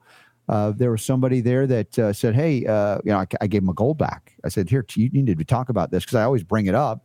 I want people to have economic options too." And she said, "Hey, can you come speak at this conference?" And it's not necessarily a health conference, but they're uh, quote unquote allowing me to expand my discussion of not just gold and goldbacks, but also silver and copper as medicine for the body. So it'll be a new audience hearing that for the first time, and that's happening. Uh, what's the date on that? 11th and 12th of November. November 11th and 12th. Yeah, Westin, Southlake, Texas. It's basically Dallas area. So that's a recent addition for those of you in Dallas, and then we got 2024 coming up. Uh, so also reminder, it's in the show notes. Thanks, Super Don, for putting it there. We had uh, Congressman Thomas Massie on in the first hour, and we want you to reach out to your Congress critter and let them know today. This is if you're listening a week from now, it's this is the, the 27th of September. Um, not everything is time sensitive on this show. A lot of times it's principles that, that stand the test of time. But here is something that it's a call to action. And this doesn't mean you can't nullify the things that are happening in Congress if they don't succeed, but there's some good things that are occurring. We appreciate Thomas Massie here, and he is also a supporter of the 10th Amendment. But um, if you want, please do go to this and click on it and uh, find your rep and let them know to support the Hageman Amendment and the Sp- Spartz Amendment related to this uh, agricultural appropriation, uh, the checkoff program. So check that out and uh, follow up on that. That was cool. It was a quick hit, but it was really important. Check off. Check out. Check it off. Check it makes, out. Makes, check off. Makes me think of Star Trek. Star Trek. Yes, check off. So, uh, what do you think we should do now? Uh, I don't have I don't haven't made a thing for it yet, but uh, I think it's time for the, the homeopathic hit. Homeopathic hit of the day. All the homeopathic hits happening here on the Robert Scott Bell Show. Natrum muriaticum. Now it sounds really fancy, And I bet when Super Don was going hocus pocus Harry Potter, what is natrum muriaticum? You'll be disappointed to find out it's table salt. Yeah. Oh, Yeah, that's boring. salt. Speaking of speaking of table salt, Yes. I just got the other day. Uh, well, what happened was I went over to my daughter's house. Uh, this was for I think it was for what was the the most recent three day weekend we had Labor Day I think it was, and uh, she went over to her stove. She's cooking and stuff like that, and she picked up this thing and she turned it upside down and it went and salt came out and I was like, What? what is that? And and and she had is it's like an automatic, it's like a battery operated salt grinder. You put like Himalayan it salt in it. You turn it upside. Yeah, it like grinds the salt like a salt grinder, you know. Okay. Um, and she had one for pepper too, and I was like, oh, I gotta get one of those. So Cool. I splurged. Yeah, you can make your I went I- table salt. Is it, I is it- guess. I mean, yeah. I mean, you could do sea salt or, or Celtic salt or, or uh, real salt. Well, I got the pink Himalayan in in there, and it That's- grinds it up and stuff. But I sorry, I just had so to it's brag. a version from the homeopathic table salt, which is natrum muriaticum. So go ahead and put that on the screen. okay. So these are the quick hits that uh, are not comprehensive. Granted, they're brief introductions to various remedies, and this is sometimes known as the remedy for chronic grief and emotional hurt. So you see again crossover because we've covered other remedies like Ignatia. Uh, and sepia. I don't know if we've done sepia yet, actually, but we've No, yet. emotional uh, uh, things I've kind of referenced as as uh, uh, adjuncts, if you will. But this homeopathic hit's talking about this natrum muriaticum, and it's uh, again an introduction to so you're not so overwhelmed when you, you open up the materia medica and, and you get emotional and psychological issues from that. so natrum muriaticum is derived from sodium chloride, commonly known as table salt, and it's you know easily quote unquote melted or dissolved into water, so you can readily do uh, liquid di- dilutions, right? Some things you need to triturate, but it's not hard to do liquid dilution and succussion to convert it into a homeopathic form. Uh, and the physical properties often uh, relate to emotional stress as well as uh, related to headaches and migraines and digestive issues, interestingly enough. And if we go into some of the mental constructs or look at this, you know, the images of uh, presented by the natrum muriaticum remedy, uh, you may experience chronic grief, emotional hurt, and a tendency to isolate yourself or themselves. And so these can be things that go, hmm, I wonder if natrum muriaticum might be helpful here as a homeopathic remedy. Now, primary use includes when we talk emotional issues, uh, dealing with this chronic grief issue, emotional hurt, unresolved emotional issues. And if we go to the physical manifestations, which might be easier for some to address when you look at headaches or digestive issues, that they can be linked to emotional stress. Right now, I'm amazed I don't have a headache from emotional distress. I mean, it's just there's so much going on. I'm like, ah, but uh, it's one of the 12 cell salts. Maybe you've looked into the Schussler cell salts. Natrum muriaticum is often used as a low potency or low attenuation, like 6x, indicated for balancing body fluids, especially when, like, if there's edema or water retention, right? The mineral balance is off. Natrum muriaticum as a homeopathic remedy could be indicated. And there are others, of course. Now, low attenuations or potency, 6x to 30C, self help you know, not a problem. Uh, if you want to go into the higher attenuations or potencies, you know, these can get into the chronic, deep seated issues. You might want to consult with somebody for help in those circumstances. So as we move down into the what we call the adjuncts or related remedies, uh, we'll see some things that might pop up if you look up natrum muriaticum. You might think, okay, Ignatia, which we did do, often used with or after a natrum muriaticum for other unresolved emotional issues, particularly like mourning, the loss of a loved one, a pet, or a job, even. Uh, pulsatilla sometimes complements natrum muriaticum for emotional conditions, especially when you have mood swings. Again, so you have options here besides running to psychiatric medicines, if you will, or drugs.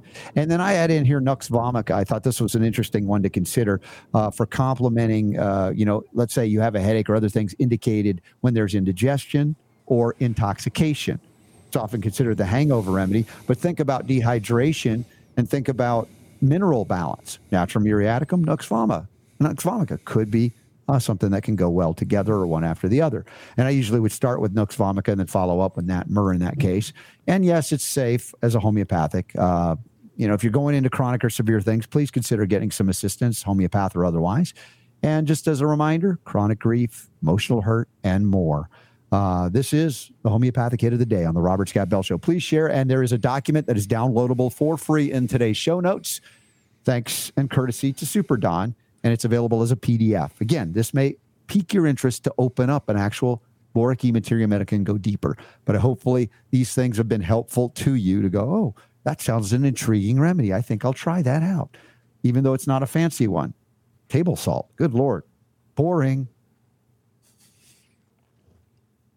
You sure I don't that? know. I guess you know when you when you put it that way, just don't call it table salt. stuff. Just call it natrum muriaticum. Mhm. That's just fun to ask say. Nat Mur and you know, you're going to put it on your whatever. But remember, if you're eating quote unquote table salt, I defer to those, you know, pink Himalayans, the, the real salt, the Celtics that are comprehensive in terms of they're not just sodium and chlorine or chloride. Uh, but again, that is a remedy in homeopathic can counteract maybe an overuse of table salt, iodized or otherwise. Uh, but that gets into iodum. Uh, so what what happens if you make the homeopathic remedy with actual table salt? Does it not work as good? what do you mean you make it with? That's what. That's how you make it. You Well, I'm just saying, if you don't use like the the Himalayan or the whatever, and you just grab some Walmart iodized table salt, yeah, you could make that into a homeopathic remedy. Yes. and it would still work the same. Well, I mean, if it's iodized, you're going to have another component much closer to iodum, if you will, as homeopathic iodine. But yeah, I mean, typically if it's non-iodized table salt, that's the basic NaCl converted nat. So for homeopathy, it's not as big deal as it would be for consumption. correct, correct. Okay. That's right. Yeah. All right, cool. So, good question. Good question. So what else we got going this hour? I feel like just throwing the the, the notes out, but I don't because you worked hard on them in the midst of so many things today. Yeah, well, you know, we can do whatever we want to. All right. Hey, by by the way, our uh, uh, Rumble watcher that asked that question about veganism, uh, was there any follow up? Cetros. Right. That's right. Uh, let's see here. Yeah, he's he's dude. You know, he, he's okay? he's. I think he's taken over the uh, Rumble channel. the Rumble channel. It used to be Marge. Marge was the one that was always in in Rumble. Now Cetros is, of course, I believe Cetros is a subscriber on Rumble as well. Okay. Very nice. Thank you, Cetro. So he gets yeah he gets uh he gets uh, the first he gets the front row seats. Yes. Very good. Uh, let's see here. Yeah, he's they're chatting back. He's chatting back. Actually, Steven uh, ended up over on there too. oh, cool. Boy, he gets around, doesn't he? he does indeed. Boy, there there isn't a chat room that he does not. Uh, I'm thinking we need to tap into Steven on bilocation or something because he's everywhere, and I'm you know having trouble being in one place sometimes. So uh, very. so impressive. Cetros is our is our uh, resident vegan Mm-hmm. vegan representative. yeah. Yes. So there is a, a headline here you found on CNBC. Uh, it's a health and science section called. It said Merck COVID drug linked to virus mutations that can spread between people, according to a new study. Now, again, the controversy of what a virus is. I don't mind talking about it. I think of a virus as a toxic poison, could be a an abhorrent protein, whatever. But the you know the fact of the matter is, it's not something really you- you're thrilled about in these cases. So it's, this new study uh, says uh, Merck's widely used antiviral COVID pill can cause mutations uh, that can spread. Um, but uh, I think it's Mal- Molnupiravir. I think sold under the brand name Leg- Lagevrio, produce more transmissible or severe variants. That's what they're saying.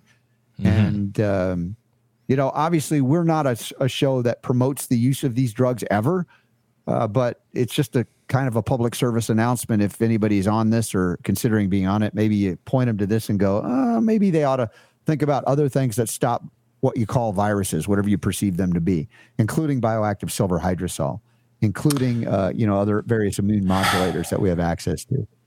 This is an interesting thought here. Um, you know, there there there are competing theories about COVID, whether it's a virus or not. Right? It's not a virus. It's you know you've got What the people. virus again? We go Yeah, yeah, It doesn't exist. So, it, it, how do you how do you wrap your head around a story like this and a study like this? They Mm-hmm. did a study, and they found out that people use this this Merck pill that it's causing Yeah. mutations in the virus. So, if there is no virus, Mhm. then what is it that they're they're seeing here in this study that's mutating, or are they just Oh, what if we perceive that they're toxic aberrant proteins, for instance? And in this case, they say we tested a protein sequence and it and it changed. All right. I mean, maybe they've got something that they're trying to describe there. Is it really validated though? I mean, unless I read the study itself, I don't know, you know, what their analysis parameters are, what they've utilized, if they're also relying on PCR to generate new variants or identify them, then yeah, there are problems with the conclusions, much less the study itself. I acknowledge what you're saying or asking Super D, and I, I don't have a definitive answer for this one because I didn't get a chance to go to the actual study. But- so you're are you implying then that the study is like just like they they're they're like completely confused as to what it is that they're seeing or they're looking at that they're that they're that they're recording that they're finding mutations and something but it's just, it's not a virus it's something else that they think is a virus that acts like Well, what they think a a- virus would act like or Right. how, how would how would you get these guys all in a room with all this equipment looking mm-hmm. at these things and stuff like that and have them all be wrong about the fact that it's it's a it's a virus that what they're looking at is not what it is I that they went to a- school and learned about and This is a James Lyons Weiler question. Did Dr. Jack respond to you? I'm sorry this is the way my brain works No, you it's know a good question. But I, I mean, this is the kind Yeah. of discussion I would like to have because if, Yeah. if he analyzed this or we talked about it, we go, all right, here's what they're actually saying. But here's the and then- thing with Jack, though, is that he's going to tell you that the virus is real, that it does exist, and and that it's uh it's it's uh what's it called? Its uh thing has been been isolated yeah the the genetic uh, sequence, right? Sequence yeah has been Yeah, no, we have great discussions on that. There's no problem with talking about it that Yeah. way with him. And and yet, um, you know, questions of causation and how things happen, methods of action. I mean, these there's still a lot of controversial points that haven't been fully vetted. Uh, but that's why I want to have more discussion about. uh, yeah, my mic apparently is too loud. Sorry. Is it okay? It's still up Am I- too hot. Huh? All right, I'm turning it down now. Who gave you that uh, cue? The Vegan Avenger over Thank on. you, uh, the Vegan Avenger, for saving. yes, thank you. us. All right, let me let me know if that's better. Let me know if that's okay. He just likes to be Anyway. heard over me because uh, Yeah. how else would he? I do not. I do not. I have like a spot that I usually put it at, and I don't know. Some some days it's louder than others. So I know it changes. That's what's weird. So um, let's talk pop culture and COVID. Uh, Okay. Jeopardy, the the game show, is that still Yes. on? Apparently it, it is, but it has a new host now. is. It does. Was it one of the guys that won like a zillion dollars on it? I can't remember. Now the host, Who is the, the host of dude. Now you're now you're going crackly on your on your uh, microphone. Crackly? Yeah, you might have to disconnect and reconnect, Super D. Oh, Just keep that uh, Jeopardy uh, uh, story up if you if you don't mind from Newsweek. It says uh, the fans Well, are accused. got to of reboot? I can't. Huh? If I have to reboot, I can't. Oh, you're right. You can't. All right. Well, I'll just talk about it then. I've got it in front of me. Um, y'all check this out. In the show notes, there's an article here. Headlines Jeopardy fans accuse the show of promoting COVID vaccine propaganda. Uh, like, duh. What do you think these shows are running on? I mean, it's it's all advertising that supports it. And who's who's supporting Jeopardy? Who's supporting these game shows? Who's supporting daytime television? It's primarily pharmaceutical industrial complex, you know, uh, corporations. So uh, let's see. Ken Jennings and Mayim Bialik apparently uh, are the hosts now. I'm reading this, and they say uh, the season kicked off. And while corporate sponsors for TV shows has long been commonplace, a faction of fans took to Twitter X to voice their objections to Moderna's COVID vaccine messaging being part of the new season. But this is the price you pay for quote unquote free TV, right? It ain't free. They're selling you stuff, they're programming you. So let's see. Monday, Canadian lawyer and YouTuber David Freiheit shared a video which showed a final Jeopardy clue that read a 1953 article by this pair says the specific pairing we have postulated suggested a copying me- mechanism for the ge- genetic material. And so apparently, as each of the three contestants correctly responded that the clue was for American biologist James Watson and English physicist Francis Crick, remember the DNA guys? Uh, Freer was, was heard complaining as the show concluded with the announcement that it was sponsored by Moderna. Yeah. And then, of course, you know, the programming, the roll, the, the, the B roll, the, uh, the credits, you know, be careful. Coronavirus is still here. Get your shots, right?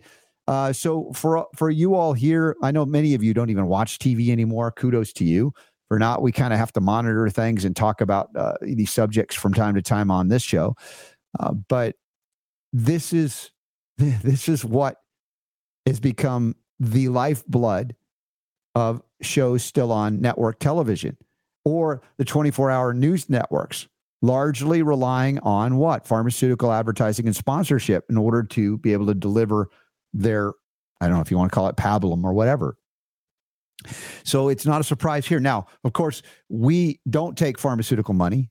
Uh, I remember uh, talking about the AAPS Online, the Association for American Physicians and Surgeons, and I've uh, gotten their newsletter or their their journal uh, for years. And when I got to their event one time, I thought I was talking to a Dr. Huntoon at the time, who was the editor. I said, "How is it possible you guys are writing articles about the danger of vaccines and mercury and on and on it goes?" And he said, "Very simple. We don't take any pharmaceutical money, none whatsoever." And suddenly now you have medical medical and scientific people having the ability to have integrity in their scientific inquiry, discussion, and and uh, and articles, and how it's corrupted by the money coming in that makes the news cycle go round, so to speak, and even these game shows that are you know silly and fluffy and not all that important in the big scheme of things. But I recognize that some folks utilize these things for an escape. And who am I to say? I mean, like Super Don and I, we watch sports sometimes right? My wife and I, you know, we watch sports. Sometimes it's a little bit of an escape from all the seriousness of what goes on in life. And sometimes you'll see, of course, we we'll end up watching these things on delay so we can fast forward through any commercials. So I don't know what's going on there. If Big Pharma, yeah, Big Pharma's doing a lot of sports too, not just Jeopardy. So anyway, big surprise, not here, not here. All right, looks like Super Don is back. Hopefully everything's working well again. Uh, let's see, we got a hundred hundred million dollar plan to combat a deadly bacteria. Joe Biden announced on Wednesday a $100 million research drive to fight the deadly drug resistant bacteria. Which one is it this time, Joe? Now let's see if we have an ability to deal with it without a $100 million. Uh, rise of antimicrobial resistance. Okay, this is nothing new here. Looking at it, looking at are they naming one thing? They're talking about the agency, Advanced Research Projects Agency for Health, ARPA, an offshoot of DARPA. It's ARPA H. Um, and let's see, antimicrobials technology during. No, there's no, there's not a lot of information in this article that we have here, but suffice it to say, this is a Newsmax article. If you've been listening to or watching the Robert Scott Bell Show for years, we already know how to address the microbes, if you need to, that are overgrown and out of balance. Primarily, the silver ions. There's nothing more potent and immediate if you can deliver them to the area in need or point of foci where an explosion, a bacterial explosion out of balance is occurring to tamp it down. And as you've heard me say so many times, even in the peer reviewed medical literature, when they assessed silver versus an antibiotic, uh, even though antibiotics still can kill bacteria, but very indiscriminately and very often not but once, because the second time through it's resistant already. And then you have growth, abnormal overgrowth or dysbiosis, whereas silver can take it all down to a safer level with no negative impact on microbiome biodiversity, unlike the antibiotics that destroy biodiversity. And therefore, you have actually a healthier home for the microbiome because it reduces inflammation of tissue. Now, we know that silver can do that, and it's not the only substance that can do it. There are very there are many antimicrobial substances out there. Uh, it just ha- so happens that this is the, the least expensive one in many cases, delivered via water, and can efficiently address all of these things, including, again, the multi drug resistant strain. So, why does not the Biden administration or any other administration say, hey, here's $100 million to, to raise awareness that if everybody got on the silver hydrosol when needed, you, you wouldn't have this uh, overgrowth of multi drug resistant strains of bacteria? Well, clearly because our government our agencies have been captured by the pharmaceutical industry. And all they want is more of your money. Keep sending it, Joe. And you guys keep paying the taxes that you don't lawfully owe because you have no liability. You can keep doing it and you'll prop this system up that is used to poison you, imprison you, enslave you, indebt you, etc. While big pharma and their big gravy laughs all the way to their own banks. They're printing their own money with uh, with your efforts to uh, you know keep yourself afloat if you can in a in a greatly diminishing uh, value system in terms of Federal Reserve notes. We talked about that just the other day And the reason why we've got to diversify, we got to decentralize, and we got to open up the floodgates for competition in currency. Whatever you want to use, you get to use. Yeah, I'd rather deal with the difficulties of having too many choices than only one choice, and that one choice given to you by government. All right, Super D, check your microphone. Let me make sure you're okay here now that you've rebooted. Everything okay? Hello. Yeah, that sounds so much better. Yeah. Weird. I don't know why it's been doing that. It just yeah, it just started glitching out today, doing Yep. funny things. Yeah. So, any other questions or comments coming through the chat room today? I'll take another sip of tea here. Nope. I don't think so. Okay. It's qual- Not on my end here. Hmm. Not on my end. Okay. We do have Jonathan E. Moore scheduled for tomorrow. It's a great show already. I know it. Yes. And then uh, I don't know what we're doing the second hour of uh, Thursday's show, but uh, we'll be there. And then Friday's a travel day as I head to Houston. So uh, did Michael Boldin say he wants to pre-record, or we got to push him off to another Friday, the Tenth Amendment Center on Friday? I will have to Okay. get back to you on that. All right. Yeah. Let me know. Let me know. Uh, let's see what else. I feel like I'm covering things today, even though we were. Just You are fairly fairly well. Tomorrow, by the way, Jim Smith from Trinity. Oh, excellent. We got a Trinity uh, expert guest. Hour two. Wonderful. Leading up into the Trinity Health Freedom Expo and the Trinity Live event as well. Did you have any uh, Jeopardy uh, uh, questions or anything? Because it, for me, there was nothing surprising about that uh, article other than somebody said, "Oh my gosh, they're just propagandizing for Moderna." Well, duh. That's how they're. Um, I look. I think the takeaway on this, uh, th- this isn't nothing. I don't think this is anything new. no. Uh, I mean, you know, uh, but I, I think it's a good sign because had uh, this pandemic baloney situation uh, not happened the last three years, Yeah. that probably would have never happened. Nobody would have cared. Nobody would be all like, "Oh, it's a Moderna uh, commercial, whatever, brought to you by," you know. But there are people out there now that are paying attention. They're very Right. sensitive to the messaging now. Yeah, they see it. So I see Oh, that as a mm, positive uh, situation there. Yeah, I agree. I agree. And on the infection front, remember we have covered and we'll cover more homeopathic hits that address infection. I don't know, have we done phosphorus and hepar sulfur? I think we have. I've at least mentioned them. The thing is, once we do one, He, heap sulfur, we did, yeah. okay, yeah, maybe we haven't done phosphorus, but I mention it as you know, the, the cool part of what you're doing, helping me do Super D, is uh, you know the reference to other remedies, so that there's always relationships being developed between the remedies. It isn't just only a hit. It's like consider this if you have this. There's other things. So uh, it's kind of I don't know if it's rabbit holing people too deep and dark, but I think it's really more enlightening and empowering to to show these connections, these Right. relationships. So here's here I don't know. Here's my thought on the on the uh, the uh, bacteria thing. Mhm. You're right. I mean, I've looked at this on on a couple of different um, sources, and it doesn't say, "Oh, here's a specific bacteria that we're worried about." We've covered stories like that before. Uh, in this particular thing, this hundred million bucks is just for antimicrobial resistance. Basically, it's it's like across the board, right? So they're they're calling this an antimicrobial initiative, uh, and this is going to be the largest investment to date, apparently, on this problem. So here's here's my question: We already know, and science already knows, and we've t- we've ta- this is one of the things we've talked about for years, right? Um, bacteria, antibiotic, mm-hmm. antibiotic kills bacteria, but bacteria is pretty smart.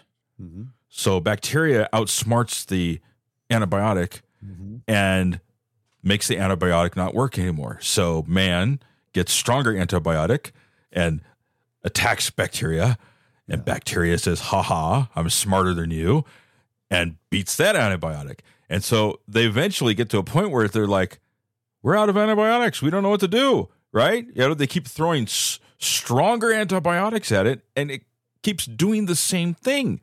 And so we've reached this point of antibiotic resistance now where they're going, oh crap, you know, we've got like these these, you know, STDs that are incurable, mega super bugs and, and stuff like that.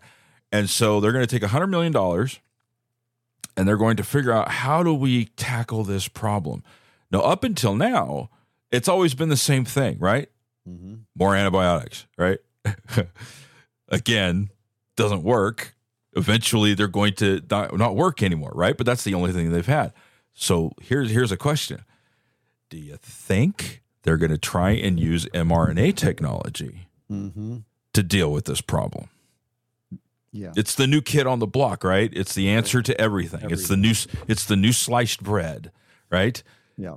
And so you want to make a prediction here that they're going to I, I I think it's a reasonable thing. I mean, unless cuz I'm not a scientist, I don't know if mRNA can work against bacteria, but I, they're using it for everything else. Well, everything Right? becomes that new defined, newly defined vaccine based on mRNA technology. You know, altering gene expression. Right. Right? They're using it against they're trying to do it with cancer, right? Yeah. They can Um, it anywhere and everywhere to, to profit. And then, of course, the, the stage has been set for no liability, as we've seen. Everything's an emergency. They declare, hey, the antibiotic resistant emergency. So we got emergency use authorizations, mRNA based uh, drugs to counter the, the bugs that are resistant to the drugs. But we already have, as I said, so many things, including, you know, I mentioned phosphorus and hepar sulfur. And also, if we get into eventually more discussion of nosodes and, and alerting the immune system safely to the presence of certain things that are overgrown or out of balance. But ultimately, it's about restoring balance to the to the uh, to the body and the very vital force that needs to flow through it to give it life. And that doesn't involve more toxic, potent chemo, which is an antibiotic. It's a form of chemo. And yet, the entirety of uh, the Biden administration, and probably, look, when Trump was president, he was all in on big pharma too. So it doesn't matter what party or president. It's very rare to find anybody, you know, like uh, uh, Congressman Thomas Massie or others that actually are open to uh, eating right. You know, uh, props to Bobby Kennedy for talking about these things as well. He recognizes that terrain uh, concept uh, in terms of restoration of health. Now, is it going to be enough to, to uncapture ourselves or our government become uncaptured by those industries? Well, as long as we uh, put up with the centralization and the and the ownership and control of all life through through our centralized government and those that that end up capturing it, then we're going to have to deal with this. Now, um, you know, yes, putting good people in is one thing, but ultimately standing up for your own bodily autonomy is critical for anything else to benefit us. And so, how about stopping with the antibiotics, unless you're in the most extreme of circumstances? Just like Dr. Gaeta, said, uh, said uh, in hour one, it's the last resort, like we've been saying. Why not put that as the appropriate place? And if you need it, like I described uh, my scenario, uh, Super Don brought up, I don't know, it was last week we were talking about that, you know, the ear thing that I had from the the damage to uh, the deep dive stuff I was doing off the ocean in the ocean, and it created a problem with uh, chronic inflammation and infections that were recurrent. And I already had a history of those things when I was a kid, and I managed it fairly well with all the things I know to do. And I was out at that event, medical event in Vegas one time, and um, it blew up big time. And I didn't have all the accessible remedies for me to navigate it, and so I had to resort to an antibiotic. And I, you know, said it. And, you know, there's an appropriateness to that when nothing else is available or nothing else has worked. But we have it backwards by and large. And if we relied on antibiotics as a last resort, there would be no need for a $100 million investment, which is usually a gift to who? Because let's just say a dietary supplement or homeopathic manufacturer uh, wants to get a grant out of that 100 million, say, hey, we want to study this, or we want to validate studies that have already been validated and duplicate them on silver and it's addressing multi-drug resistant strains. It's like would they even approve them? Because it's not a drug because it's not a patented drug. We know the system is rigged against that and likely even if you succeeded you wouldn't be able to put it on the market as a natural antibiotic as we know they stopped that back in the late 90s when it used to be considered an otc uh, drug if you will silver in this case all right, let's see what else we got as we're wrapping up the show today. Um, blue light from smartphones and tablets is triggering triggering early puberty. Whoops. Man, there was That would explain a lot, wouldn't it? Yeah, Right? We've cut, we've talked before about how kids are getting reaching puberty much sooner. yeah, much sooner. and what of all what do what do they all have in their hands?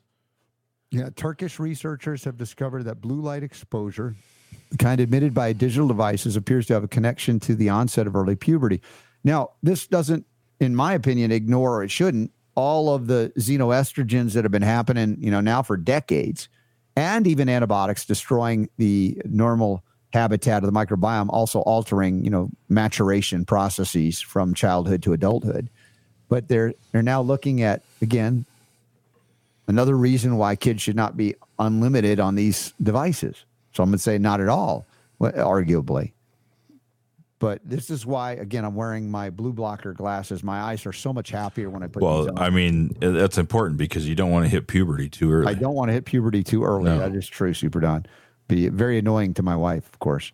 to, to investigate this, scientists from Ankara Bilkent City Hospital and Gazi University in Turkey observed 18 male rats, all 21 days old.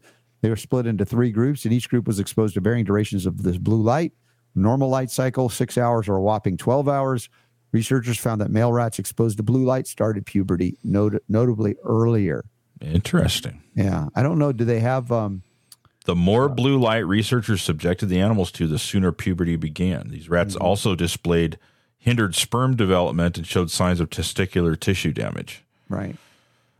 Um, it's definitely something to Mm-hmm. look at. Um, I mean, I know it's a lot of people would criticize, oh, well, that's rats. Yeah. Well, Sometimes there's cross cross referenceability, and I think you're talking Right. about you know by living systems and their impact, and that you know in terms of energy input. and how much blue light are we talking about? You know, this is one of those things that when you read enough studies, suddenly you start noticing that there are patterns uh, on on bad studies. Now, I'm not saying this is a bad study, but I mean, let's think about it here. If you take a kid, like look at these guys right here, right? Yeah. They're they're they're checking out their phone. Mhm. Now you look at the size of the kid, and you look at the size of the phone and the amount of blue light that that kid's going to be exposed to from that phone. Now, when they did the rats, did they have little tiny smartphones that they put in their paws, Or was it? or yeah, or did they just completely radiate them with you know uh, you know a hundred thousand Yeah, right. times? The equivalent of, of a rat study for kids would be a phone that's like ten times their size. That's right. Yeah, It'd be like the size of the wall in the room or something. Yeah. So, we don't know again the cross referencing of that, but it is a good thing to consider that it may not be the contributing factor because, as I've talked about for years, the plasticizers, the xenoestrogens, the, the various things. I mean, even the receipt paper uh, that's like heat heat sensitive on one side, it's just loaded with the BPA still, and so all of these things are impacting endocrine not only function but you know the the substances that you're exposed to are counteracting some of the things your body's trying to do. Uh, so this this sort of relates to one of the big controversies that I, I don't know who to talk to about this because there's, you know, the the idea that they could turn on uh, certain signals from these fifth generation cell phone towers. I don't think it's indisputable that they could. It's not that the technology doesn't exist. It's not that you can't read the patents. And you know, we even covered stories about you know the, the large trunk lines of of electricity potentially going into these things is far larger than they actually ever use by a factor of a hundred or a thousand fold. It's like, why would you create a scenario like that if you don't need that much unless you plan to use that much? So I can't dismiss outright because oh it's it's too far out you know again we don't use the term conspiracy theory to discredit people. But of course that concept of even for those of us that uh, in, engage in discussions about the things that can't be talked about um, i don't know what's going to happen or if indeed you know that that date that we've discussed that, that people are talking about october 4th is going to be a real trigger death event. I don't know. I'm not so you know but to say that it's not possible I can't say that either. Super Don would say, well, is it plausible? I don't even know how to determine that at this point, Super D. Could they do Well- it? It feasible technologically? Yes. Here's the problem that I've got with well, I've uh, numerous. and I don't want to. I don't want. I don't want to turn this into a let's debunk somebody type thing. But there has to be some. There, uh, you know, because I could. Yeah. But I, I don't want to be that guy. So, um, here's here's the problem though that I've got with it. Uh, so normally when people b- bring up these things, first off, th- this this whole thing came from this attorney named Todd Callender. Okay. I don't know what this guy's backstory is and why he's the guy that has all the info on this and, and is predicting, you know, what's going to happen and on days and times and all that stuff. I guess it, it, it's because they're going to be doing this emergency broadcast thing on October 4th at 2:20 p.m. Uh, Eastern time. Uh, that people have connected the dots on that Sure. and said, okay, well, this is the one. This is it. Uh, although I think this guy did say it would be October. So see, see, and here's the problem: is that usually when people come out with with these types of predictions, it's like a year from now or five years from now or something we're like that. uh, a Not a week or next less. week. Yeah.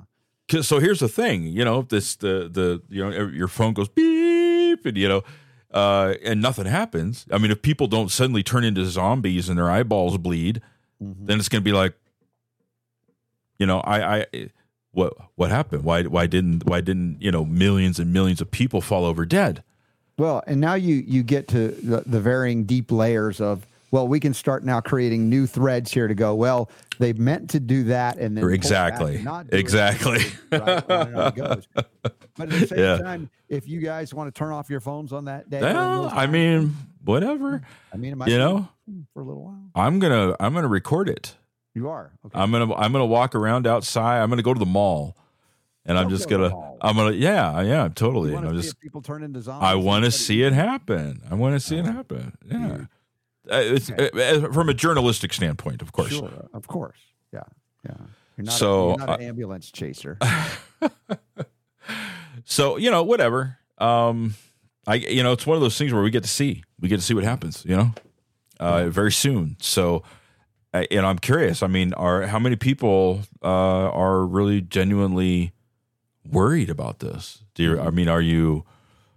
Are you like genuinely concerned that that um, that this is this is it? I mean, dude, how many people got the vaccine? Mhm. I, I I mean, I don't have that number in front of me, but I mean, it's millions and millions of people Right. got the vaccine. So, you know, in theory, here, if this is true, and most of those people are going to have their phone sitting in their pocket or whatever, um, the activating signal in real. I mean, life. we're we're taught. I mean, this is like a an a extinction level event here. I mean, for half the population, and not, and then not just here, but apparently this is supposed to be like a global thing. Yeah. Well, we're still planning to be around. If you want to watch the show that day. Yeah, yeah. We're still planning to do our thing. Um, there are things that are beyond our control, but th- you know it doesn't preclude you taking precautions. Not going to argue against that if you're really concerned. Hey, it's a free country. If you wanna you wanna d- do it, then do it. Um, take extra selenium, take extra folium, foliumpx.com, counteract you know various ionizing and non-ionizing radiational signals, and uh, bring those heavy metals out.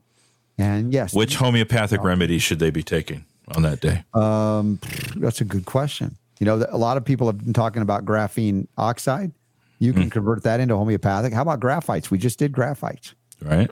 You know, that addresses some of the, that. Um, we, we remember we talked about uh, sending uh, an, an email to you that says jab reverse because we talk about converting the homeopathics or converting some of these uh, shot ingredients into homeopathic form to see if that could help as well. Uh, but anything that addresses burning, you know, apis, uh, you often think about stinging, these kinds of things.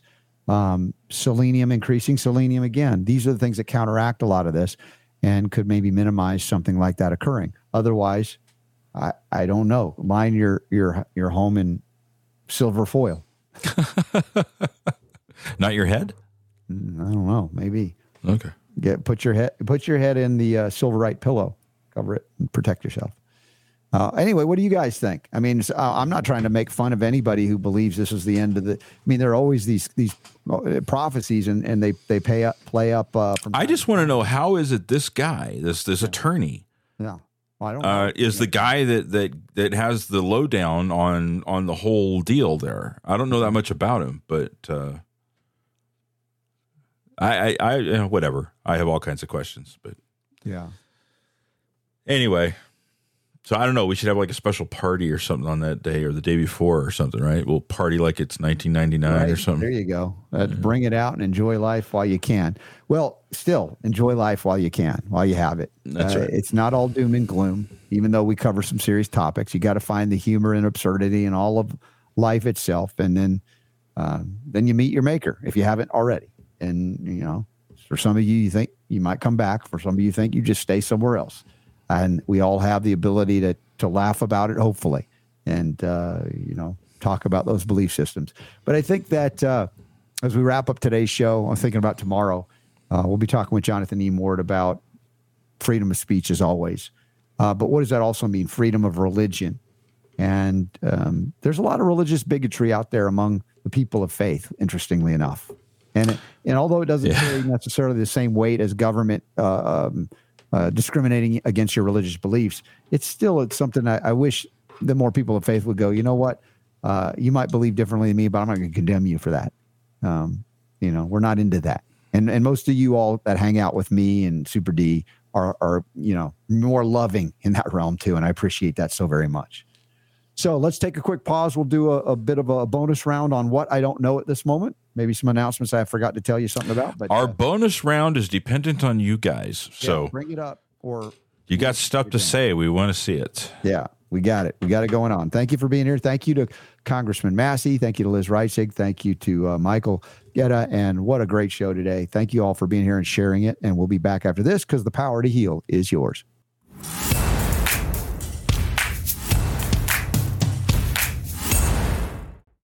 All right, bonus round commences now. Uh, just took some more uh, full spectrum hemp extract, CBD, certified organic from Nutritional Frontiers, CBDNF.com. In addition to my wife making me tension tamer tea, because she's like looking at me going, ah, it's too much.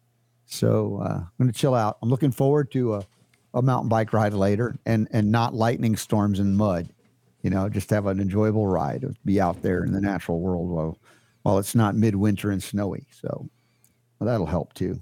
There's a lot to do after the show here. We might do a, an abbreviated version of the uh, bonus round, unless there's somebody bringing something critical we want to talk about here, just because there's so much to do. Yeah, you got an ebook to work on, don't you? Yes, I do. Goodness gracious. All right. Checking out the chat room. Not that I can load it up now for some reason. Oh, there it is. Steve is active in our chat room. That grocery stores be like 1995 for a little thumbnail of uh, of uh, ground beef. Where that's going, yeah. That's why they want you to eat bugs. They're cheaper. Cetro Spotlight is asking if we could get Dane Wigington on. We've had him on. We It's have been a, it's been a while, but we had him on what, like maybe a year ago. Yeah, a year within a year or two at the most. But yeah, Yeah. we have no objection to that. Dane's a good guy. Yep, it's an interesting topic. Yeah. Look at one of those things popped up a year ago. Did I do a seminar a year ago in Orlando? I guess so. Wow.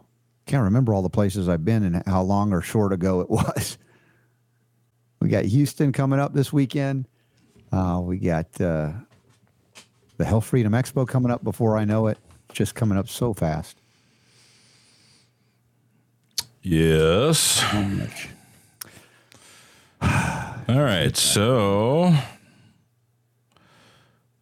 we got some nice pictures from Bal- Baldy Jules Wilson. Baldy Jewel. Why Baldy? I don't know. Where's the Baldy coming from? Got big thanks there from. But I can't, actually I can't show these. It won't do it on the screen if it's oh. like the pictures. Oh wait a minute, this one will with the little ones there.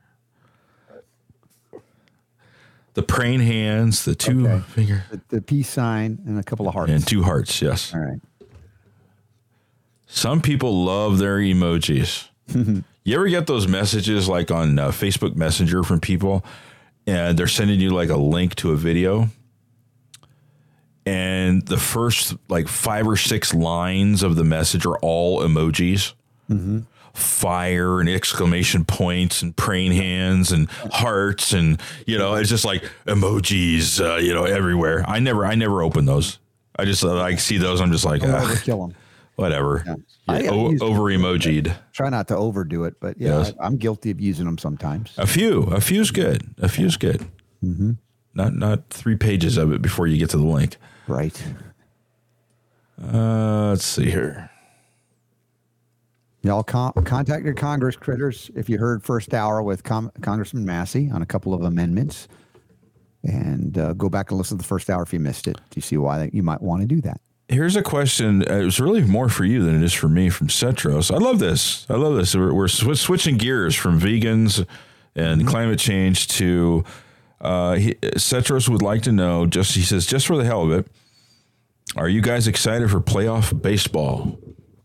I'm assuming you are. I am because yeah, uh, my wife and I are. I don't care. I'm not. A, I'm not a football baseball guy. Yeah, we like the Atlanta Braves. I, I enjoy the the camaraderie of that team and the young players that genuinely enjoy what they're doing. This this uh, Ronald Acuna is setting records. He's fun to watch, and uh, so for us, yeah, we enjoy that. Uh, but And your wife is like really into into baseball, right? yeah, as I described, Yeah. what happened to her over the COVID crazy years was that there was so much injustice that she witnessed because she knows as much as we know here about all that we were uh, reporting on that uh, so much that was going wrong and awry that it's like she found solace in games or sports, right? Uh, you have four corners, so to speak, and there's here's the rules and they apply equally to everybody. And it was like, oh, that's just a relief, right? To enjoy a time in a place that's not that controversial. Now, obviously, in football, they went woke on some things, and even in baseball too. But to some degree, you put those little things aside and go, look, just enjoy the game, the athleticism, the excellence, the excitement, and and that was a respite from this world seems to be spiraling out of control, and there's hmm. no cause and effect. Nobody's paying for the Escapism. It's good. I mean, it's it's something you need to do from time to time. Apparently, Cetros is a Twins fan. That's oh, Minnesota, right? Minnesota. Are they the, going to make the playoffs this year, et cetera? Uh-huh. I haven't been watching the American League as much. I don't have a dog in the fight just because it's just I went to a I went to a few uh, baseball games uh, over the years. Uh, I grew up in the Bay Area, so I, I had both the A's and the Giants Yeah. um, as options. I ended up going to more A's games than Giants games, and this was uh, this was back in the day when they called it Billy Ball, Billy Ball, right? right? It was uh, Billy. What's his name? Can't remember his last name now. He was the the coach. The manager, Billy Martin. Billy Martin. That's what it was. Yeah, yeah, he was quite. Dave Henderson. Dave Henderson played for the A's. He was big. Uh, uh, Martin, of course, was with the Yankees. Jose Canseco. Um, and then I went to some Angels games, which was which was kind of nice when I was in Southern California. Yeah, Anaheim then. Yeah, but I just eh, I was just never been able to get into it. Yeah. Now basketball, I love basketball, NBA and NFL. I love my NFL. right. I live for the for for football season. So Yeah, I, I'm. I've been less interested in that over the years, but um, again, I, we don't knock you if you have an escapist entertainment uh, part of your life. I think it's an important part of balancing, however it is, and, and some people will do different things, right? For me today, it's going to be going out on on a mountain bike ride, and I'm so grateful for the ability to do that. Uh, and but I gotta I gotta do stuff before I got to do that. So maybe we should cut this uh, Okay. bonus round short today, unless there's any critical. All right. We got yelled at yesterday by uh, Cetros because it was a 10 minute bonus round, and now we're to do a six minute. I'm sorry.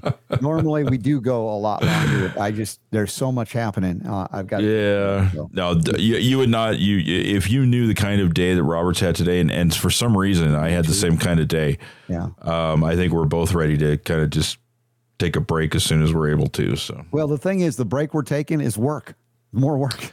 pretty much, yeah. I'm. I got. I, I'm going to take a few minutes, but uh, I'll be Mm-hmm. Back out here very soon. I did right before we got on the show. I went out for like two, t- literally two minutes, ate a blackberry from my uh, my my uh, vines there, and then came in just to have that. And that was before I started. But I got to go out and get some more raspberries maybe, and then then come back in. And uh, Oh, Cetros is blowing raspberries at us right now. okay, is that a good thing or a bad thing? What do you mean? I You know don't what that is? I don't know what that means. Oh, that okay. All right. Yes. Yeah. Sorry, Cetros. We'll uh, we'll hang out hopefully a little longer tomorrow. And uh, All right. Well, thank you guys for hanging out with us and being a part of what we're doing here, and appreciate your participation. You can always uh, you can always drop us a, a line at robertscottbell.com. Uh, you can email me at askrsb at gmail.com. You can leave us a voicemail. Haven't gotten one of those in a long time. 866 939 2355. That's 866 939 Bell. And uh, yeah, so back tomorrow, Jonathan Emord, hour one, Trinity School of Natural Health, and hour two, and news of the day, and your comments and questions. all right. Thanks for being here, y'all.